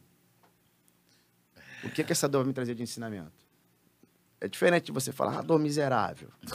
Ah, Jesus me abandonou. Ah, diabo. Não, ó, peraí, peraí. Isso aqui não é comum. Um rim dá problema, eu opero, vem outro. Peraí, Deus vai me ensinar. Vai me usar para alguém nessa UTI? Sabe? Vai me usar para algum médico? Vai glorificar teu nome como? Nisso aqui. Essa dor, ela precisa te ensinar. Sabe? Então, é assim que a gente cresce. É por isso que o nome é prova. Me lembra muito a história do, do, do cego, né? Que os discípulos perguntam quem foi que pecou, né? Ah, isso aí. Ele diz, não, isso aqui é pra Cara, glória isso de é pra Deus. glória de Deus. Não, pecou, não associa, não. É. É porque parece que se você tiver pobre, passando uma dificuldade, está em pecado, né? É. Tá É. tudo errado. E, cara, tem coisas que acontecem que Deus permite para que você aprenda. Sabe, eu lembro uma vez um profeta chegou para mim e falou assim: Você vai aprender o que é dependência de Deus. Deus falou comigo. Eu falei: Tá, eu já sou dependente de Deus. Não, as coisas apertaram lá em casa. Eu falei: Aí, quando apertaram, geralmente, você lembra da palavra, né? Geralmente você lembra. Ih, o cara falou, hein? Deus te lembra. É como oferta. Você oferta na vida de alguém oferta em alguma coisa, por algum propósito. Três, quatro anos depois acontece uma coisa, tu lembra da oferta. Fala, ih, Eita, é. foi aquela semente. Lembrei disso aqui, sabe? Então, é, é, eu, eu aprendi muito com aquelas do, aqueles dias na UTI. Muitos. Falei, cara, legal, aprendi. Cresci, cresci. A gente cresce na diversidade, cara. É. A gente precisa aprender isso. Mas em relação ao, ao, ao, ao money, né? O- a- qual é a posição do senhor em relação aos dízimos, ofertas e ajudas? Existe Cara, uma? sou dizimista, fiel. Que tem uma galera já ofertante pre- liberal. Tem uma galera aí que já pregando que o, que o dízimo é coisa do, Do Antigo, do Antigo Testamento. Testamento. é. Tem uma linha da galera aí. Ah, cara, Jesus ele fala sobre isso, a Bíblia fala sobre isso. Paulo fala, dá, dá com alegria, sabe? É, tá bom, você separa 10% do Antigo Testamento no Novo. No Novo tudo é de Deus, cara. E aí? É mesmo. 100%. Você vai dar tudo? Então, aquilo que está no seu coração. Então, eu sou dizimista porque eu estabeleci para mim. Gosto de ser dizimista. O dízimo, eu, eu, costumo dizer que o dízimo, o dízimo te protege e a tua oferta te destaca. Eita, belíssima definição. Costumo dizer isso. O dízimo te protege do devorador, do migrador, aquela coisa toda da tua oferta. A tua oferta, cara. Ela abre portas, ela te exalta, ela te, Você planta sementes. Eu gosto de ofertar tanto na igreja como na vida dos outros. Sabe? É, a pessoa legal. acha que pessoas são terra férteis, terras, terras férteis. E, cara, oferta na vida de quem tem também. Pô, legal. Como é, vai vai ofertar na vida desse cara, esse cara não está precisando, né? Mas ele é uma terra fértil. oferta na vida do meu pastor. Oferta, oferta, é óbvio. Cara, o que. Tem segundas intenções? Óbvio. O que vai voltar para mim naquela oferta ali, meu amigo. O que eu vou viver através daquela oferta, então, ofertas são sementes que rompem. cara. Pô, achei legal É. o que o pastor falou. Oferta com segundas intenções. Eu tenho. Porque tem gente Tenho, que nega tenho. isso, né? Não, tenho porque gosto dele, acredito no homem de Deus que ele é, e me sinto honrado em poder ofertar na vida dele, e sei que Deus vai abrir coisas para minha vida também. Sabe? Acredito nisso. Porque quando você bota com numa terra fértil, o negócio ó. Ninguém planta pra não, não colher um fruto, né? Não, plantei porque a terra gostou do. As ofertas são sementes, cara. Nem o cara, até o cara que planta tâmaras lá, que vai, não vai comer do fruto, vai plantar com a Vai. intenção, pelo menos, do neto comer, né, pastor? Exatamente, já ofertei. Eu ofertei na vida dos meus filhos antes de nascerem. Aí, que benção. Aqui, essa oferta aqui, para eles se formarem na faculdade. Cara, Tá Aqui, ó, minha esposa com a mão em cima da minha. Vamos lá, vamos ofertar. Não estava nem grávida. Vamos dar uma oferta para os nossos filhos. caramba, que legal. Quando eu me mudei, eu não poderia pagar o valor do aluguel que eu morava. A gente deu uma oferta. A gente deu uma oferta. Vamos dar uma oferta aqui pra gente não precisar pra gente pagar esse aluguel em dia. A gente deu o valor do aluguel de oferta. Nunca atrasei, legal. sabe? A oferta rompe o mundo espiritual. Quando o cara entende isso, quando o cara para de olhar para o homem que recebe o dinheiro e fala assim, cara, tô ofertando na vida desse cara, esse cara tá com carrão, não sei o quê, esquece isso. Rompa no mundo espiritual. A oferta é um negócio que rompe o mundo espiritual. Sabe? O cara, quando ele aprende a ser liberal e ofertante, esse cara vive coisas extraordinárias. Extraordinárias. Eu não tenho palavras. Eu poderia ficar falando de oferta aqui contigo um tempo. Uma vez meu pastor lançou uma campanha, só isso aqui. Não, pode ficar à vontade, Meu pastor. pastor lançou uma campanha. Minha esposa botou quatro tópicos. Falou assim: vamos, vamos entrar nessa campanha com força? Falei, vamos.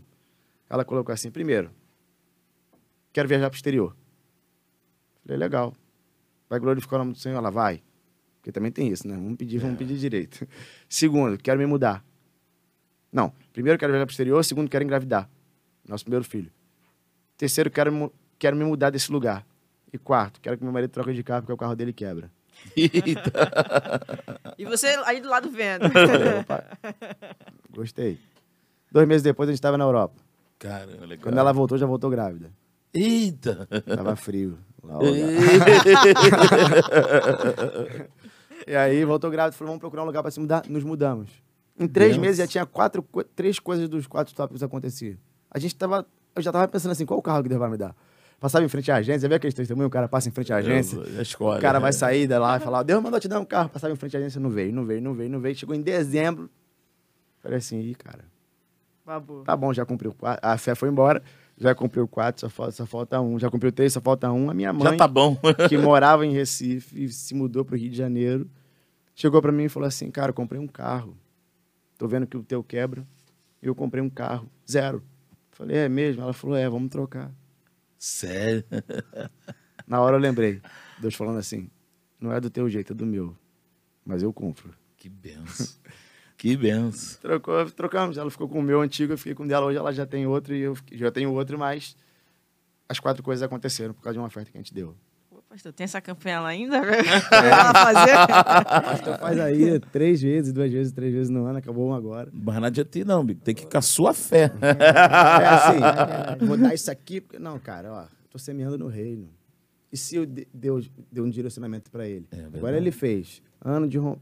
Ah, não tem aqui a, a cartelinha. Ano do romper. Escrevi lá coisas que eu preciso romper na vida e dei uma oferta. Amém. Aí alguém vai dizer, pastor, tá pagando o milagre? Não, cara. Estou contribuindo para o reino e o reino está contribuindo comigo. Estou priorizando o reino e o reino está me priorizando. Estou dizendo que eu, isso aqui não me move, que o dinheiro não me move, que eu sou liberal. E, cara, vou te falar, pago caro para comer, Eita. pago caro para vestir, pago caro na gasolina, pago caro no aluguel. Não vou ser liberal na obra do Senhor que eu amo fazer? E bota caro na gasolina, né, Bico? É. Eu tô sabendo que a mãe tem mais aumento. Ô, Jesus. Você paga caro para fazer, mas na hora de ofertar, eu aboli dois reais da minha vida de oferta. Aboli, isso não faz parte da Aquela minha... pior nota, né, pastor? Aquela, aquela velhinha, né? Não, isso não faz parte da minha... Pastor Silas contou uma história fantástica. Foi na igreja de um cara, não sei aonde, fora do, do, do Rio. O cara falou, pastor, tem um devorador aqui na igreja. Tentando achar esse rato. Tá aqui nos Disney. Eu falei, pastor, é ele. Tô contando porque ele contou. Uhum. numa mensagem que ele pregou. E aí ele diz que parou perto do cara e na hora de ofertar, o cara pegou duas moedinhas e botou dentro da, da salva. Ele virou pro cara e falou assim, achei o rato. ele, sério, cara, Deus falou contigo? Falou, cara, como é que você tem coragem de ofertar isso? cara? Você é o pastor da igreja, seu, no reino de Deus, eu, cara. Caramba. É, o, o rato tava ali. É, Tem razão. E aí ele mudou. Legal. Cara, se a gente fala disso, vamos exercitar, pô. é, Na nossa igreja não existe pastor que não é dizimista. Todos eles são. Mas é um requisito, não? É. Ah, tá. Já é uma da direção da igreja. Não só pastores, como os obreiros também. Porque o pastor acha hipocrisia o cara passar o envelope e não dizimar. É. Se descobrir que não é, senta um pouquinho, Vamos conversar. aprende um pouquinho sobre isso, depois volta. É, porque é um princípio, né? Sim. É. É. Caramba. Mas, pastor, a- a- agora o senhor já é um pregador, como o Fábio falou, vive da, do- da itinerância, está sempre na, na, na, na- na- na pregação, e aí já prega de segunda, assim, como é que é, como é, que é o esquema da agenda aí? É, os sábados eu não gosto muito, porque eu gosto de ficar com as crianças. Ah, curtir a É, casa. eu tenho, tenho, tenho uma coisa de identidade do filho, eu quero, eu não quero que eu seja um pai ausente. Quantos filhos, pastor? Eu tenho dois, um de quatro e um de três. O Benjamin e o Ruben. É o primeiro da tribo e o último da tribo de Jacó. Isso quer dizer que nós teremos muito mais. Eita, Não que eu queira, mas porque ela quer. eita. Ama filhos, fala que tem que botar filho no mundo, tem que botar crente no mundo. Crescer e multiplicar. É isso. Então eu tenho, eu não, eu não, eu evito pregar todos os dias. Apesar de ter convites, graças a Deus. Mas eu prego eu estou vendo de uma jornada, é, segunda, terça não fui, quarta, quinta, hoje, amanhã não vou.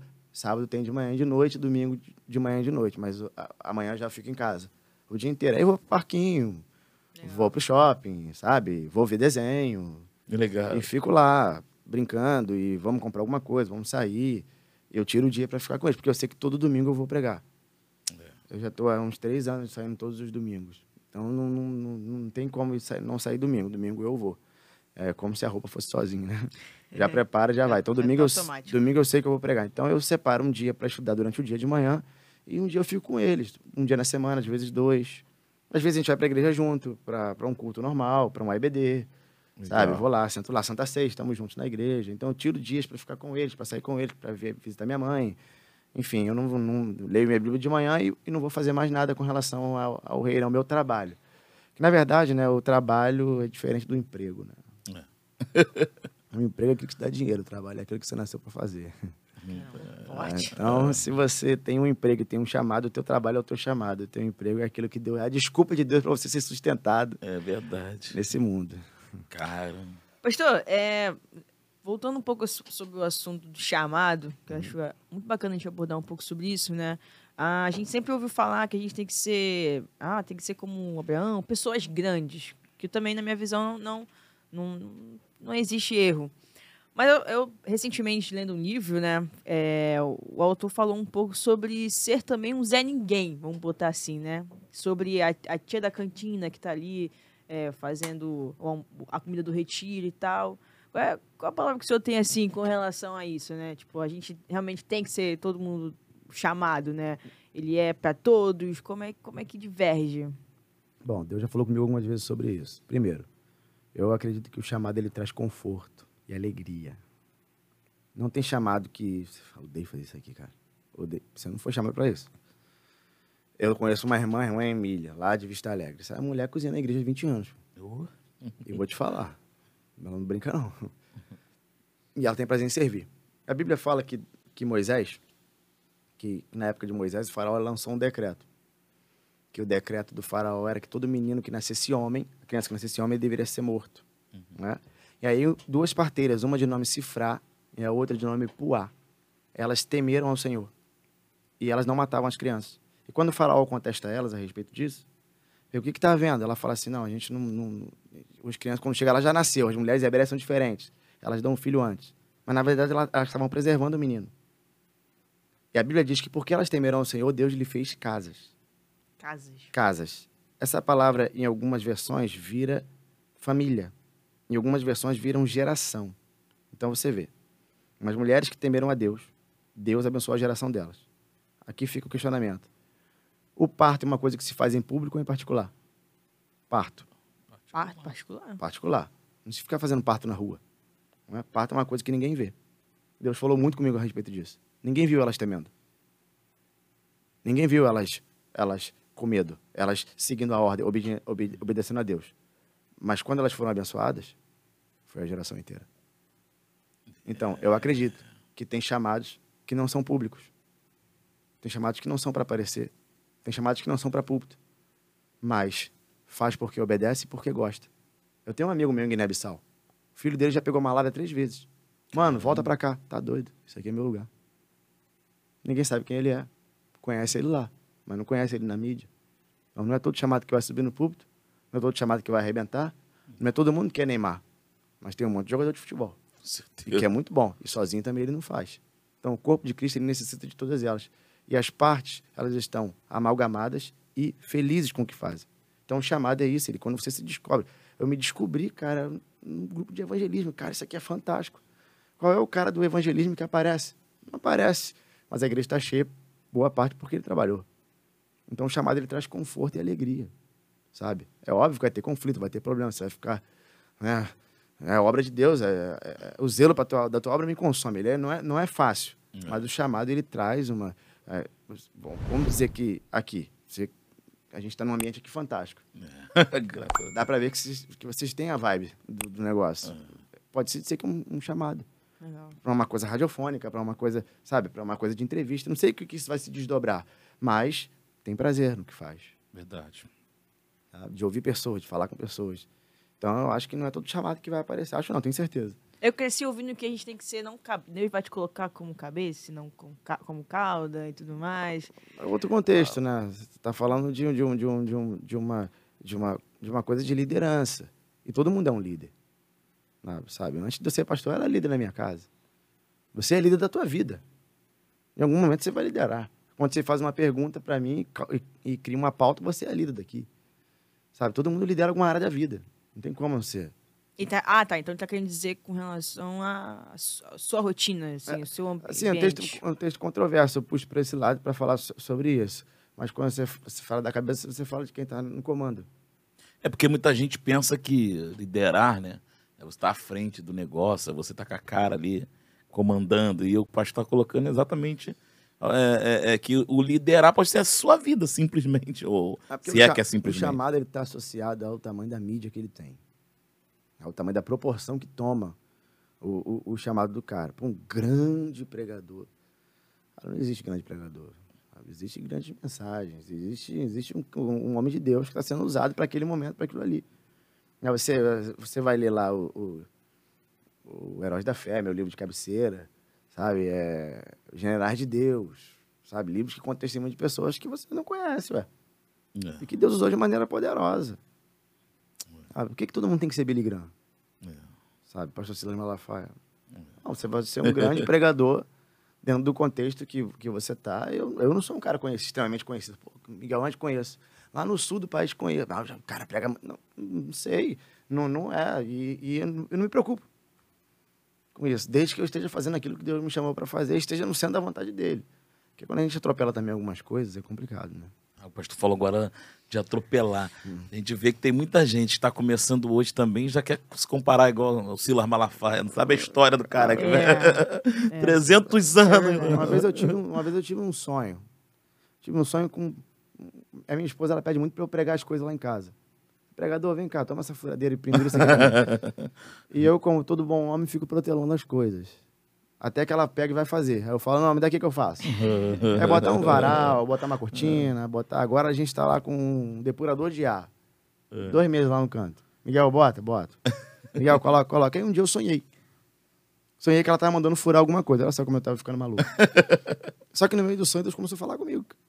Eu sonhei com, com, com, com um, buraco na parede, que eu mesmo abri com a furadeira. Só que o, o buraco era desse tamanho e o prego era assim. Caramba. Aí eu, aí eu colocava o prego no buraco assim mesmo. E colocava um quadro em cima, o quadro caía. E eu, aí Deus falou comigo. Falou assim, tá vendo? Quando você tá num lugar que é maior do que você, você não aguenta o peso. Caramba. Aí eu falei, caramba, que sonho é profético. Aí eu, o que que eu fiz? Fiz outro furo. Só que o furo que eu fiz agora era menor do que o parafuso. O que que eu fiz? Fiquei forçando e não foi até o final. Deus falou comigo de novo.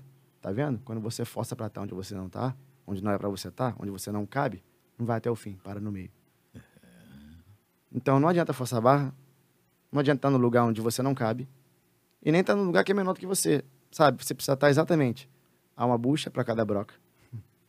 Há uma broca para cada parafuso. Quando você faz tudo certinho, com a broca igual, com a bucha igual, ele flui, mano. Você entra, Vai ficar certo? vai dar certo. Há um tempo, né? É. E, gente, não fica nessa pavor de, de aparecer, não, né? Todo mundo, todo lugar, todo, tem, todo mundo é importante. A Biga É. falou da irmã da cantina, eu adoro as irmãs da cantina, é uma benção, cara. Não, eu também. É o que, é o que Eu- mais. É que eu eu- mais amo, só faz comida Eu gostosa. citei justamente esse exemplo porque é o que eu mais, assim... É uma me- delícia. E você- É o que eu mais adoro entrar lá. Você vai, você vai perceber o prazer das mulheres. É uma benção, cara. Elas Arrebenta. não estão chateadas. Arrebentam. Sabe, elas não estão, e ainda que ela tenha um chamado duplo, triplo, É. porque você pode ter sido chamado para fazer mais de alguma coisa. Ah, olha, é, é a irmã da cantina, mas é a, é a líder da célula. É. Sabe, é a irmã da cantina, mas é a líder do evangelismo. E cozinha com amor. Eu, É eu conheci essa, essa irmã, ela cozinha cantando hinos ao Senhor e entregando a comida para Deus, sabe? Para servir um pregador, para botar uma água. Eu fui diácono, eu sou um eterno diácono. Se o pastor me pedir para para fazer qualquer coisa diaco- eh, no, no serviço diaconal, cara, vou fazer, amor da minha cristã. É a nossa vida. É muito bom, muito Sabe, a gente bom. precisa aprender, não, agora eu sou pastor, porque eu não trago mais água para ninguém. Tá amarrado, rapaz. Não é. É. Até aqui a gente brinca. Agora teve o último programa do ano, a gente trouxe a equipe inteira, porque o pessoal fica, às vezes, vê eu e a Biga aqui falando, mas tem uma galera em volta da gente, sempre tem, em Pois qualquer, é. qualquer lugar, qualquer empresa, igreja, tudo. E se você não está satisfeito com aquilo que você está fazendo na igreja, tente encontrar aquilo que vai te deixar Verdade. É isso que eu falo agora, pastor. Tem, tem gente que ainda não se encontrou. Pedir a Deus, cara. Eu, eu, eu sou da seguinte, eu sou da seguinte, da seguinte ideia. Vai fazendo tudo. irmão. É, boa, boa. Vai para o evangelismo. Essa é boa. essa é boa. Vai trabalhar na juventude. Isso vai aí. cantar no coral. Pede para ter uma oportunidade para dar uma palavra numa célula qualquer. Sei lá, vai fazer, vai visitar a casa de alguém, vai no hospital visitar um doente, vai no enterro, sabe? Faz alguma coisa, vai num casamento, Boa. vê aquilo que mexe contigo. Gostei disso aqui. Investe, faz tudo, trabalha, esteja disponível. Aí. Não tem nada demais você tá procurando o seu chamado. né? Não, claro que não. Acho que é até importante. É, porque tem É essa de experimentar, essa é boa. É, até, porque, na verdade, tem gente que se acomoda no banco. E aí, tipo assim, ah, não sei ainda, aí, tipo assim, fica parado. Agora, você, se é para expandir legal, quem sabe você não é um empresário. Eu conheço um cara que é doceiro. Na verdade, conheci ele ontem. O cara doceiro, ele falou assim, pastor, eu, era, eu sou diácono, mas o meu chamado é fazer doce para pessoas. E quando eles chegam lá, eu evangelizo eles. Sabe, eu já ganhei muita gente para Jesus assim. Pô, que legal. E eu, cara, esses meus doces são muito bons. Ele falou, legal, o cara tá naquele... E, e existem é, é, chamados que vão sendo aperfeiçoados ou até ah, é, os ramos vão aumentando. É, o cara começa pregando, daqui a pouco ele escreve um livro. Daqui a pouco ele dá uma palestra, daqui a pouco ele monta um curso. Tudo relacionado ao chamado dele. Daqui a pouco ele está dando aula numa faculdade. Eu dou aula na Faculdade Vitória em Cristo. É, a minha, a minha matéria é oratória. É a minha matéria. Então, hoje eu falo de oratória para pregadores. Então, é uma, uma extensão daquilo que, que já, já não é só pregar, mas agora é ensinar alguém a pregar. Aí fala de vícios de linguagem, fala, você falou de projetos futuros, né? É, é um projeto, eu já dei aula na faculdade, agora estou montando um curso de oratória. Legal, Aí desse curso sai um livro, legal. né? Oratória para professores de EBD. Sai um livro, o cara compra, pô, legal, quero, quero pregar melhor. Maneiro. E aí do livro sai um outro curso, que agora é oratória para líderes, sabe? E aí você vai dentro daquela chamada aí da, da liderança, você já estuda uma coisa, vira outra, faz uma faculdade, faz um curso de extensão. E aí você vai dentro de um chamado que era o quê? Pregar o evangelho. legal. Pastor, é, é, se eu for sobre chamado, surgiu aqui uma, uma dúvida. Né? Existe alguma. Precisa ter alguma relação o chamado e o dom ministerial? Por exemplo, o senhor falou sobre o livro e tal, e, e eu vi que o senhor também tem um- um- uma questão ali de, de mestre, né? De ensinar. Gosto. Né? É, tem alguma relação? Precisa ter? Não necessariamente? Com, o, com o, o, o dom. Como assim? o dom ministerial, porque assim, a gente sabe que o chamado ele é Tá assim, falando daquele. É, o, Dos cinco dons, é, é, isso? o profeta, o mestre. Isso, isso aí. Não, sim, né, o, o, o dom, o dom ele tem, a- ele tem a ver. Assim, a nossa última revista de ABD agora foi sobre o profeta. Existe o profeta, o dom ministerial de profeta, o profeta, o, profeta que ele é o, né, o, os cinco ministérios, e tem o cara que profetiza, que não é um profeta. Ele só tem dom de profetizar. O livro de Atos tem isso. É, esses cinco, cinco dons a gente já deu uma desenrolada aqui, mas é difícil A entender. filha, a filha, a- as filhas de Filipe profetizavam, mas não eram profetas. Não é profeta, exatamente. Aí depois chega É. o profeta Ágabo, ele é profeta. O profeta denuncia, o profeta fala, o profeta é isso. Entendeu? isso aí. Mas, por exemplo, o cara tem um, um ministério de mestre. Por que, que ele vai querer ser profeta? Ele tem um chamado de mestre, então o que, que ele vai fazer? Vamos dar aula, pô. Vamos ensinar. Vamos, sabe? É, o cara é um, é um- ele, ele é pastor, ele apacenta. Tá, por que, que ele vai querer ser um itinerante? Eu acho que não, não- ele não vai forçar a barra, porque ele, se ele descobrir, querer o quê? O que, você é bom de fazer? Não, sou bom de ouvir pessoas. E tem, e tem pastor que é assim. Você senta pra conversar com ele, cara, é fantástico. Você fala, cara, eu ficaria. Eu conheço, vou citar o nome dele aqui, por exemplo. Pastor Vicente Sabatino. Pastor de Adevec Campo Grande. Ali perto do, de Vasconcelos. Cara, chega uma hora antes do culto. Pra quê? Só pra conversar com ele. e sai duas horas depois do culto. Por quê? Porque conversar com um cara é extraordinário. O cara é um pastorzão. Que ama fazer aquilo. E ele te ouve. Você sabe que ouvir é uma virtude. Não é? É. É, o- Ouvir não é pra qualquer um. Não é todo mundo que tá disposto a ouvir outra pessoa. Sabe? A, a ficar ouvindo as lamúrias de alguém. Ah, meu ouvido não é. Não afim. Sabe? Mas o cara te ouve. Ele presta atenção. Ele acrescenta. Ele te ajuda. Ele te impulsiona a continuar falando. É impressionante. O chamado daquele cara para ouvir alguém. Então, então, por que, que ele vai ficar viajando pregando por aí? Ele não quer isso. Ele não quer. Ele quer fazer um gabi- ele quer fazer 20 gabinetes por dia. Porque ele vai mudar a vida de 20 pessoas. Caramba, é verdade. É o chamado, né? Pastor, a gente está falando sobre itinerância. E, qual, e quais são os lugares que já passou? Já teve convites internacionais? Parece que tá É, eu, fiquei, eu fiquei 20 dias, fiquei 20 dias na França, na cidade de Lille. De Lille eu fui para Holanda, da Holanda eu fui para Bélgica. Aí fiquei muito tempo lá na- em Bruxelas. Ah, fiquei um legal. tempo lá em Bruxelas, pregando ali na igreja do Bispo Francis. Que ele, ele conhece algumas pessoas. Eu fui em muitas igrejas de africanos. Ah. Foi muito legal, um culto totalmente diferente, muito legal. E a nível de Brasil, eu, eu- eu vou em alguns estados. Não fui em todos, todos os estados do Brasil. Vou para o Sul, Nordeste, estados que... Muitos que no- as nossas igrejas também, que são as igrejas que, que, que, que eu mais prego, são o nosso campo, mas com certeza prego fora, hoje eu vou fazer isso. Mas nu- nunca fui, não fui em todos os estados do Brasil. E, e eu vou aonde me chama. É. Ah. Não tem aquele negócio de escolher igreja. né? Porque a, a Devec em si já é um monte de igreja, né? Graças a Deus cresceu É. uma média muito. de 180 igrejas. Cresceu, Uma- cresceu uma, muito. Uma, uma projeção aí de muitas, o pastor abre muitas igrejas. Mas eu vou onde eu sou chamado para fazer, sabe? E eu não meço pessoas, não, porque aqui tem pouca gente, eu prego assim, porque tem muita, eu prego igual. Cachê, cachê. Não, é, tem gente que prega cachê. Não, não é, não é, não é, não é, eu gosto de fazer isso. Gosto de fazer isso. Eu falaria sobre pregar aqui com vocês duas, três, quatro horas. Gosto de fazer isso, de, de, de pregar e de falar sobre pregar. Eu, eu gosto. Não, é- com A certeza. gente, é- a gente vê isso. muito bom. E, é bom, né? A pessoa que está recebendo aqui é a gente também. né? A gente com também certeza. Estamos aprendendo, amiga. Estamos aprendendo, com certeza. Fico feliz. E, e, e aí, no caso do, do, do, do convite, essa coisa, o senhor usa muito aquele negócio de rede social, tá sempre ali falando com a galera. Como é que, como é que faz para achar o pastor O meu- o Miguel meu- Ângelo É, se você me chamar, de Barros? é, se, se me chamar no Instagram, eu vou responder. Eu respondo todo mundo. Ah, é legal. Eu sou mesmo que responde. É, é, eu tenho uma menina que me ajuda e tal, mas eu, eu vou lá, ela deixa as, as respostas, eu vou respondendo todo mundo. Eu gosto de falar com as pessoas. É, se me chamar pelo Instagram também, eu vou, vou passar o telefone do contato lá da, da, da- da- dela, que faz a agenda. Minha esposa também ajuda. Ajuda. E é muito simples. Chamou no Instagram, chamou no Facebook, chamou no contato. Não, não vou deixar de ir, não. É. Fica tranquilo. E, e, e o- e explicar pro pessoal, o pessoal às vezes é difícil de entender esse negócio. Fala assim, ah, o cara tem agenda, tem assessor, tem não sei o quê. É porque é difícil, gente, falar com todo mundo, é meio Não, complicado. Então, eu procuro, eu procuro também responder as pessoas.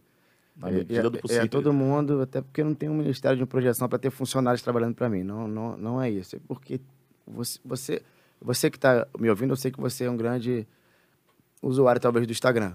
Bota lá no seu celular o tempo que você fica no Instagram. Se eu ficar é, manuseando minhas redes sociais toda hora, botando histórias, isso aqui, eu vou ler menos. Sabe? Eu vou, eu, vou, eu vou fazer menos. Então, se tem uma pessoa para você para curtir, para compartilhar, para ver as pessoas que te. Cara, vai te ajudar. É. Vai te ajudar. Eu vou ler menos. Aí, nem sempre ela pode, eu vou e faço. Minha esposa também ajuda. Tal. E eu não tenho tantos seguidores. Até porque eu não trabalho tanto isso. Porque se você trabalha Instagram, bota hashtag e bota algoritmo e bota isso, você tem um número de pessoas que te seguem mais, mas você tem que ficar, você tem que ficar ali trabalhando em cima disso. É um Alimentando. trabalho. Eu não tenho tempo, eu preciso ler, eu preciso, eu preciso. Eu sou pai, eu sou marido, eu sou pastor. Então não dá pra ficar fazendo isso. Então quando alguém liga e não fala comigo, não fica chateado não. Pede pra falar comigo que vai falar. Posso falar com o pastor? Pode. Caramba, é, é- é prático. né? É normal. É Não- um tempo que o senhor precisa pra fazer outras coisas. Outras né? coisas, não, não tem vaidade, não, porque o pastor tem assessoria. Não é isso, não tem nada a ver com isso. É, Não, e às vezes é, é legal você ter alguém para te ajudar, porque é complicado. é, às vezes explica aqui, até, até porque a gente aqui também tem as nossas redes, a você tem forma uma de falar é ideia? complicado de falar. Ó, eu recebo pelo menos uma vez no dia. Pastor, esse texto aqui, o que, que o senhor legal, acha? Legal, legal, legal. Eu recebo isso. Hoje eu recebi uma. O cara virou pra mim e falou assim: olha o texto aqui de, de Segundo Reis. E geralmente não é um texto fácil. Eu vou ter que ler. Vou ter que estudar para responder uma pergunta legal. Às vezes eu sei responder na hora. Às vezes são coisas simples. Pastor, outro dia o cara perguntou, pastor, e o eunuco? O que, que tem É, o que, que é o eunuco? O cara não. Por que ele não tem desejo de apetite sexual? Por que, que não casou? Por que, que isso? Tem que falar historicamente sobre o eunuco. Então não, não, é, não, não dá para mim ficar lá respondendo todo mundo, mas eu tento. Na medida Mas só chega, não chega a colocar, não vi lá, caixa de pergunta, né? Que a galera agora tá nessa vibe de botar as perguntinhas pro Exa- pastor falar. Exatamente por causa disso. Imagina, né? Porque senão não vou conseguir responder tudo. E, e o ministério de, de, de, de quem leva a palavra, né, o pregador, é um ministério que demanda muito tempo estudando, né? É por isso que eu repito mensagem, que eu demoro muito pra fazer. Boa. Acho um desperdício pegar Boa, uma vez só, que eu estudei pra caramba. Eu, eu já vi uma pessoa que chegou na igreja e falou assim, gente, ó, não sei o que pregar, peguei uma, peguei uma pregação aqui do YouTube e pregou. Já, já vi. Pelo menos foi honesto. Eu, eu- eu já vi, eu E já deu vi. certo? Pastor. Deus usa, né? A palavra se renova. Palavra- Ele falou assim: é, é, pra quem tá começando, pastor, que tem problema de oratória, mas que, como o senhor falou, que arde no coração, né? Que eu acho que isso é importante. Não sei se o senhor teve esse problema de oratória no começo, de gaguejar, não. Pra quem tá começando e tem esse olha, problema. Vamos lá. Mas essa era gago, né? Que Você fala. sabe que é, É. pesada, pesada de língua. Você sabe que falar, é, é falar em público, as pessoas têm mais medo de falar em público que de morrer. Sério, pastor? É uma pesquisa. Eu tenho mais de morrer, hein? Eu tenho Brincadeira. Vai, vai. Mais medo de falar em público que de morrer. Então as pessoas têm Caramba. medo de falar em público. Sua mão, trava. Tem filmes muito legais, né? O discurso do rei. O cara é o rei, mas ele trava, ele gagueja, não consegue falar no rádio. Imagina para pessoas. O cara não sai. Então é, é uma fobia, um medo que a gente ajuda a desenvolver. Tá, chamado. O cara tem chamado para ser pregador. Vai ter que vencer. E como você vence isso? Com técnicas. Primeiro, o pregador não fala de improviso. Se fala de improviso é porque Deus está dando. Se Deus não deu, se prepara. Porque à medida que você se prepara, você tem segurança. À medida que você tem segurança no que você está falando, você tem mais segurança para falar para pessoas aquilo ali. Então, existe uma... uma ah, pastor, eu sou gago. Tem tratamento, pô. Tem. Tem fonoaudiólogo. Tô língua presa, né? Tem tratamento. Troca o R pelo L. Tem tratamento. Tem técnicas. Busca uma técnica para falar melhor. Sabe? E outra? Não, porque eu não falo bonito. Vamos lá. O que, que é falar bonito? É, boa, boa. Não sei. Porque a- as missas... Eloquência, não, pastor? É, as coisa. missas em latins eram lidas em as missas eram lidas em latim e o, o sacerdote de costas, É. sabe? Os, os, os, os advogados, eh, os termos jurídicos, a minha esposa é advogada, data vem, É, nossa. sabe? Hoje a comunicação não exige isso. Então a comunicação é aquilo que estabelece um contato onde você entende o que está sendo dito. Então, o cara, o cara falou, eu entendi, legal. E é Deus que está falando, é. É óbvio que é bom que você é, observe se tem um erro de português, se tem um vício de linguagem, o cara que fala 30 anéis numa frase de um minuto, o cara que fala 40 tais numa frase de, de um minuto e meio. Ele, se ele se observar, ele vai conseguir parar de falar. É, tem uns pregadores que dão uma enjoada, né, pastor? O cara repete a- a- dez vezes aquela. Vira pro irmão que está do seu lado, Né? irmão que está do seu lado. É, Ou essa então, não, é, pastor, essa é é, brava. tem, aquela, tem um que fala né no final, que, cara, Né, não né, sei o quê, né? né, Não né. sei o Então, quê. isso aí é muito. Cara, isso é muito simples de resolver. Isso tira no vício de É linguagem. simples, é- Ó, uma técnica para resolver isso aí. Você grava e assiste. Porque quem fala né não sabe que fala né. Sério, pastor? Ele Cara, não precisa ser noção. direcionado. Ele precisa ser é, direcionado. Eu não vou falar de confronto, que é muito forte. Mas você precisa dizer a ele, cara, você fala. Você, eu contei aqui, ó. Em um minuto você falou 30 anéis. Caramba. Eu falei 30 anéis, não falei não, falou assim porque tá gravado, olha aqui. O cara olha e fala, é verdade. Se ele aceita que fala, ele não fala mais. Começa a se corrigir. É porque eu vejo lá no curso, o cara começa falando né, ele termina sem falar nenhum. É. Que maneiro. Então, porque ele é, é vício de linguagem, é o neo, entendeu? O próprio amém. Uhum. Amém? Amém. Amém? Amém não é vírgula. Amém é assim seja, é muito forte. Assim diz o amém. Apocalipse fala. Então, amém é uma palavra pesada pra você ficar falando toda hora. Amém, igreja? Amém, amém. Aí também, Amém ou aí- não amém? Ainda tem não amém. Aí, aí também, aí? Aí, que aí, aconteceu? é. Aí... É um vício, entendeu? Entendeu? Então, tá- isso, isso já tem treinamento, então, né, pastor? Sim, com o certeza. treinamento lá no do- curso de oratório você consegue. Agora, o- o- os problemas de dicção, sabe? De, de, de, de, é, de língua presa, o fono vai resolver esse problema. Isso é um. Tem gente que até opera. Opera e, e, e, e fica legal. É tratamento. É tratamento. Você, você vai buscar isso vai, e vai, e vai. Eu tenho um chamado disso, então vai. E pro, e pro pavor de aparecer em público, Você quer em ver uma público. coisa? Eu- Eu tenho um chamado para as nações. Já tirou o passaporte? e tem isso. Entendeu? É- é- você faz a tua parte também. O medo de aparecer em público. Eu tava falando, medo de aparecer em público, tem, tem até tá, é, tratamento profissional também, né? A, a- é psicólogo que trata, tem toda uma. O, o, o, o- a, a- chama de fobia, né? É uma fobia. Uma fobia, ele, ele- vai tratar, vai tratar e, vai, e tem que vencer, porque não existe pregador que tem medo de aparecer em público. É, não tem como. Pode ser que exista um pregador tímido, mas na hora de exercer o trabalho e a- o chamado, ele vai, Vai embora. ele flui. Se, se empolga Não, no com relação sentido ao bom. tratamento, eu sei que tem, porque eu tinha língua presa, fiz a cirurgia e Olha fiz aí. o fono. Viu? Pô, legal. Tá vendo? Eu, eu tava quase ficando gaga. Tá? Ah, tem aquela. Tem, tem pessoas que são oprimidas, Sim. eh, se retraem porque não conseguem ser, se fazer compreensíveis, ou até por aquele bullying, né? É isso que eu ia falar. É. É, eu tocava muito R. Praia, falava praia. Cebolinha. Sofri muito É, bullying. mas não falava bullying. porque queria, falava porque tinha um problema. Problema. Resolveu o problema, Sim. fez o fono, tá aí. É, vai- Então vai dá, dá pra fazer, buscou isso. Exatamente. Não ficou orando seu olho, não, solta minha língua, solta minha língua, solta minha língua. Não, a, olha única só. coisa que eu, a única coisa que eu vi foi pra olhar pra Isso crescer. que eu ia falar agora. Eu ia te caguetar agora. A única oração que ela fez, ela fez um propósito, né? Eu fiz jejum, pastor. Quando ele era pequena, pra poder crescer. Pra né? crescer 5 centímetros. Deu certo? Não. Não, teve que comprar um salto, né? Faz, mas Jejum pra crescer. Deus, essa... Deus, Deus me ensinou. Foi, essa de jejum pra crescer foi, foi o recorde da biga. Mas é, em relação às aulas que o senhor dá, o senhor dá aula no, no, no- é, hoje dando aula só na Faculdade de na Vitória em Faculdade de Cristo. Vitória em Cristo. Fala um pouquinho dessa faculdade pra gente, pastor. Faculdade de Vitória em Cristo, o reitor da Faculdade, pastor Isaías, o- lá na Assembleia de Deus, lá na Vitória em Cristo, na Taquara. A faculdade começou agora com um curso teológico, que não é ainda o, o curso Graduação, né? graduação teológica. O curso teológico é um curso que dura dois anos e ele vai de diversos temas dentro da teologia. Diversos temas, aula para criança, aula para adulto, o aquela coisa toda. É, o curso teológico ele não, ele não tem aquele caráter de, de, de, é, de TCC, de, ele é um curso de teologia com diploma e tal. Você Mas fez- é tecnólogo. É. tipo um tecnólogo, não? É um ele curso livre. Ele é um um curso, curso livre, livre. de teologia, reconhecido pelo entendi, MEC. entendi. curso Mas livre. agora já está ficando pronto o- a faculdade de teologia, que aí são Seria mais, graduação. mais tempo, com uma, uma frequência de uma vez na semana, Legal, não é totalmente legal, legal. online, como o curso livre. Então a faculdade ela é nova, ela começou agora há pouco tempo, mas ela vem com uma pegada boa. de- já tem vários cursos livres lá na faculdade. O, o MEC aceitou a faculdade como 100%. Poxa, que legal. 100%, teve Maneiro. aprovação 100% pelo MEC, porque seguiu todas as diretrizes que o MEC colocou. E aí já tem dois polos, né, que é a, sede na, na Penha, Avenida, Avenida Montevidéu, número, é, Rua Montevidéu, número 200. Na igreja, então? Número 900, é, tem salas. Pô, legal. Salas, Pô, e na top, Taquara tem top. um outro polo, mas o curso dá para se fazer totalmente online também. E é fantástico, mano. E o outro polo é onde, pastor?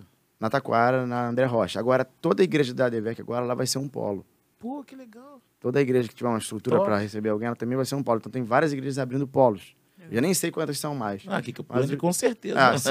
Mas os dois polos que tem, a primeira é, é a da Taquara, foi André Rocha, e a segunda na sede, na Penha, no Montevidéu 900. Aqui no Rio de Janeiro vai, vai pioneira, né? Por- porque eu só conheço o pastor Samuel Câmara, que tinha da, da Boas Novas, é, esse tipo de trabalho Eu evangélico. não sei, a faculdade que eu fiz de teologia foi a Cruzeiro do Sul. O polo também, na minha igreja, que eu abri um... Antes, É que a Cruzeiro do Sul faz online também. antes de, de existir a faculdade, de Vitória- faculdade de Vitória e Cristo, a nossa igreja tinha duas faculdades, a Unidas e a, a Cruzeiro do Sul. Cruzeiro do Sul, terceira maior faculdade de São Paulo. E, e não abria só para teologia. As pessoas iam lá no polo da faculdade fazer a prova. Na, na igreja, polo da faculdade na igreja, fazer a prova, mas fazer matemática, É, história. a, a Cruzeiro do Sul é uma faculdade tradicional. Eu fiz é, fotografia lá também. E eu fiz no polo, é, no polo da Barra. Legal. Né, lá no, no finalzinho, lá na, na barrinha ali. E, mas assim, eu digo na questão de ser a Vitória em Cristo, é, é- é o nome da igreja. É o, Agora- o grupo da igreja. É legal a beça. É um sonho do exclusivo. pastor. O pastor é formado em teologia. Pô, Não só em teologia, mas psicologia também. E aí era um sonho dele montar essa faculdade, a Faculdade de Vitória em Cristo. Então é exclusiva e da agora, é, galera. aí a visão, visão da igreja. Da igreja, A visão da exatamente. igreja, a visão assembleana, raiz, Então, é que eu digo, a, a- a visão que eu pentecostal. Quem fazia isso era o pastor Samuel Câmara, mas lá, lá em, em, em Manaus, né? Na A gente tem Amazônia. FACAD, É, Faculdade é. da Assembleia de Deus. Tem, Boas Novas é, e tal. a Cruzeiro do Sul, é, é, a, não, a Batista. Batista do Sul. É, né? a, a antiga Bennett, que é uma faculdade ah, metodista. Pô, mas agora tem a Vitória em Cristo. A galera procura bastante, e, cara. Vai, to- vai bombar, com um- certeza. E é um, um curso com um curso robusto. Um curso robusto. O pastor não, não economizou, não. Não, e a graduação né, que vem aí, né, pastor? A graduação, você vai ser formado em teologia. Cara, legal, Maneiro. top. Muito Essa é maneiro. eu. Pastor, que rolê foi esse de fotografia? Você fez? É, eu fiz o curso de fotografia, não tiro foto bem, quis fazer um curso. Não tiro foto só, pela, é, só assim? pela palavra, né? Que você não tira foto, você faz uma foto. ok? Exatamente. Ah, você faz uma foto. Então eu fiz o curso, mas não, não, não me dei muito bem, não. Mas Ah, é, completei um curso de tanto de fotografia como é, revelação de foto manual. que é, uma- Puxa, é um- é essa um é- negócio que, que eu queria aprender. Eu queria saber como é que se fazia, então eu também fiz um curso de Mas chegou a fazer o laboratório? Fiz laboratório, coisa? fiz, Pô, legal, fiz legal. laboratório lá. Não, a, a faculdade de fotografia, quando eu fiz agora, foi recente, então já não tinha mais a revelação. A revelação eu peguei na época da Universidade de Castelo Branco, quando eu fiz jornalismo, né? Comunicação, tinha fotojornalismo que era revelado, cara. A Abigail fica É. me zoando, porque eu sou velho, mas Porque- era nesse, nesse Cara, aí. essa fotografia arte, ela é legal. extraordinária. Top, top. Você pega uma máquina manual, É faz uma foto, leva pra casa, entra no quarto escuro, acende a luz vermelha, isso pega aí. o filme, revela o filme, depois pega o papel fotográfico que não pode abrir na luz, Bota a solução lá. bota a solução, aquele cheiro maravilhoso, Nossa. revela a foto, você pega uma foto que você revelou em PB, preto e Isso branco, aí. que é uma, maravilhoso, e você, cara, você escolhe o tom, você não precisa nem de filtro. Isso aí. E tem filtros também, né, na Tem, revelação. você tem, coloca tem. vários filtros pra ela sair no tom de sépia, no tom... Cara, é um trabalho arte Muito- maneiríssimo. Já Sabe- fez, Biga? Não, sabe fazer isso então até hoje. Sei. Ih, que Não desaprende muito, não desaprende, né? Não, eu E- não sei, mas vou ter que ver no, no rótulo qual a solução. Não, é a mistura, é, né? porque são três bandejas. Uma que revela, Isso. uma que interrompe a revelação e uma que fixa Exatamente. o, o papel revelado. Cara, que maneiro. É, minha filha. Um rolê Aí- bem aleatório. então, bora, amiga, vamos fazer um laboratório para você, um- você experimentar essa Cara, sensação. essa, essa sala aqui seria perfeita. Perfeita, só É. apagar a luz. Apagou, apagou a luz, bota a luz Tem que botar ela vermelha. vermelhinha, vermelhinha. Pra... que a Tem que ter vermelha ar-condicionado também? Tem que é ter? bom. É bom, É bom. né? A luz vermelha não queima o Como papel assim, não? fotográfico. O papel fotográfico é sensível à luz, né? Aham. Se você pegar um papel fotográfico e abrir na luz, ele fica preto. Botar um LED desse já era. é, já embora. era, queima na hora. O filme, não pode, o filme só pode ser aberto dentro da máquina escura. Exatamente. Você tem que manusear, tu abre o filme sem ver. É, sem ver, então. Não, e a sensação de você bater. Um... Eu tenho as máquinas ali embaixo, Biga. Depois tu vai lá e vê, né? Já viu as máquinas antigas na loja? Não, a tinha uma- revelação que eu Eu tive tô... uma Pentax, cara. Ah, sabe? É, eu tive... Eu tenho, eu, eu adoro, assim, me amarro em fotografia. E eu tenho a, a primeira foto, a primeira câmera que minha mãe ganhou com 18 anos, meu avô deu para ela da Kodak, a caixinha e tudo, tá ali embaixo. Filme 126, né? Depois pararam de fabricar, Aham, começaram os aham. 135, Você vê, aquele 136. Sebastião Salgado, um dos maiores fotógrafos jornalistas do mundo. O cara fotografa, fotografa com uma Yashica, uma máquina pequenininha, É, com a lente que não tem nem zoom. exatamente. Perguntaram pra ele, por que, que sua lente não tem um zoom? Ele, porque eu gosto de chegar perto daquilo que eu vou fotografar. Na verdade, os grandes fotógrafos não gostam, né, do zoom. O cara Eles- cobriu quatro guerras, pô. É, é. O, Caramba. o, o- o fotógrafo, é, os caras da antiga mesmo, não gosta de zoom, não, porque fala, meu olho humano não tem zoom, né, pastor? Ó, uma coisa extraordinária, você descobriu que o cara tem dom na fotografia. Tinha isso no curso. O cara pegava assim, essa xícara aqui, toma.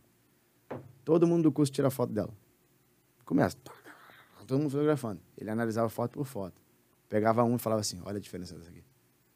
Porque a fotografia não é nada- nada mais nada menos do que aquilo que você está enxergando. Exatamente. Atrás do olho da câmera. Então tem gente que vê coisas que, que outras pessoas não veem. Exatamente. É tipo uma revelação no texto. Mas só tem. é, bate ainda, fo- é, usa foto Não, não ana- tenho mais, não, analógica? não tenho mais, mais, mais câmera. Pô, é muito legal. não você tenho mais câmera. faz duas fotos pra garantir, porque pode queimar uma. Tinha essa. Isso, isso. Isso aí. Isso aí. Vamos pedir pro pessoal dar uma câmera lá hoje na igreja. É. Pastor Miguel. Pessoal da Batista Mantioreba hoje, aí. mas hoje, hoje, é, hoje é fantástico. Hoje tu não erra. É. É, hoje é mole. Hoje o cara para do meu lado, às vezes, tirar uma foto, tirar várias, escolhe uma, bota um filtro, tira uma olheira, não sei o que, não sei o que, pum, acabou. É, Hoje é- tipo, hoje- tipo isso. tipo- hoje- Hoje é mais fácil, né? O Photoshop tá aí pra isso. Cara, ó, vamos pra duas horas de live aí. Que isso, bem, sério? É, pastor, vai dar, sei lá. Graças a Deus, o, o- o- a conversa ficou tão boa que dá vontade de ir embora. Mas... Mas- a gente quer apreitar que só, pô, tem um pregador aqui, né, na- na- no nosso estúdio aqui. Só deixar uma palavra pra gente aí, né? Não, não precisa, obviamente, uma pregação. Mas deixa uma palavra pra galera. A galera, quando vê um pregador, quer uma palavra, né? Exatamente. Então, como a gente falou muito de chamado, né, muito de chamado aqui, é, eu quero deixar uma palavra aí para aqueles que estão começando a pregar, que estão querendo desenvolver o ministério. Acredite nele. O ministério é desenvolvido através de insistência, persistência. Não vai dar certo na primeira, talvez não vai dar na segunda, mas você sabe que tem, então insista. Ele é, ele é, ele é a insistência, ele é o combustível do sucesso. Se você insiste, isso dá certo. Então acredite no que Deus te falou, naquilo que queima no seu coração. Não é naquilo que queima hoje, naquilo que não queima amanhã. Naquilo que queima de verdade. Quando há 20 anos atrás eu vi aquele cara pregar, eu nunca mais tirei aquela imagem da cabeça. Eu falei, cara, é isso, eu tinha certeza. E hoje eu ainda tenho certeza. As coisas erradas que aconteceram não me tiraram do foco. É, as decepções que eu tive, as, resi- as rejeições que eu sofri, não me tiraram. Isso não deixou de queimar. Ainda queima hoje. Daqui a pouco, sete horas, eu vou estar pregando e eu já estou pensando, cara, vai chegar a hora de pregar de novo. Eu fiz isso ontem, fiz isso hoje, vou fazer amanhã. E isso está queimando. Então, insista nisso, sabe? Não, não desista disso. Por favor, não deixe de acreditar nisso. Descubra o seu chamado e continue acreditando nele. Porque a primeira pessoa a acreditar naquilo que Deus te deu é você. É verdade. Se nem você acreditar, não, não vai rolar. E outra, você que é solteiro, case com alguém que acredita também. É porque se você for para um lado e ela for para o outro, vai dar tudo errado. Hein? Deus abençoe a sua vida, você que está nos ouvindo, você que está sendo edificado. Deus abençoe esse lugar. Eu achei isso aqui Amém. fantástico, Amém. extraordinário. Amém. Vocês são pessoas muito, muito, muito simpáticas e, Amém. e, e nos deixam muita vontade, sabe? E estar aqui, para mim, foi uma grande honra. A gente que agradece, pastor, a presença do senhor. Carinhosamente aceitou nosso convite aqui, veio bater o papo com esses. Posso, esses... Eu posso me, me oferecer para vir mais vezes? Claro! Com certeza. Com certeza, a hora que o senhor quiser certeza, aparecer, pode trazer os amigos também. Aqui é, é a gente que bate papo. Toda terça e quinta a gente está sempre É aqui verdade. com uma live para bater um papo ao vivo, conhecer da palavra, falar da palavra. E esse ano também da- tem projetos novos. Tem, então, tem. tá- Oh, é, tem uns projetos novos que o, que o pastor se encaixa Já nesses tá, projetos é, aí. Já tá, projeto já. Tá já junto com a gente aí, a gente depois vai, vai, vai externar Vai isso aí pra, isso aí pro pra, povo, pra é. galera, né? Então, tamo- Pastor Miguel, muito obrigado pela presença aqui. A gente que agradece, fica muito feliz com a sua presença. Volte a hora que quiser, a hora que precisar falar alguma coisa, é só chegar. Fica à vontade com a gente aqui. Quero só mandar um abraço aqui pro pessoal de casa também, que, que tava assistindo aqui a gente. Ah, sim, sim, sim. Mandar aqui a Cláudia Alves, a Alessandra Mello, a Miss Kelly Carvalho. Ô, amiga. Mandar um beijo Kelly pra missionária Carvalho. Kelly, que tá, tá a desde o começo aí. É forte, Brasil. Forte, É forte, Brasil. Brasil. Né? A Marcele Pereira, a Zana Cosme, a Osana, que tá sempre com a, A gente. Usana é da casa. Abraço. E, e a, a Cláudia Alves também. A Cláudia Alves tá sempre, sempre com a gente aqui. Falou, falou. Ah, então não, não pode, não pode, não pode esquecer. Pastor, muito obrigado, tá? Fica com Deus aí. A hora que quiser, pode chegar, tá? Eu que agradeço. Boa tarde aí. Gente, muito obrigado você também que ficou com a gente até agora. Você que está assistindo esse vídeo em outro momento, não, não ao vivo, ele vai ficar disponível. Isso Tá assistindo a gente também, ouvindo né, a gente aí nas plataformas de stream, de áudio, né? Spotify, etc. Fica aí à vontade, pode curtir o nosso canal, vai lá, se inscreva, vai na nossa rede social, arroba Raiz Gospel Oficial. E na próxima terça-feira a gente volta com mais uma live às 15 horas. Quem que vem, Biga? Paulo César, né? Oi? Pastor Paulo César. Você falou sem confiança, amigo. Não É. senti confiança nenhuma nisso. Pastor É, mas- Paulo César, tá certa.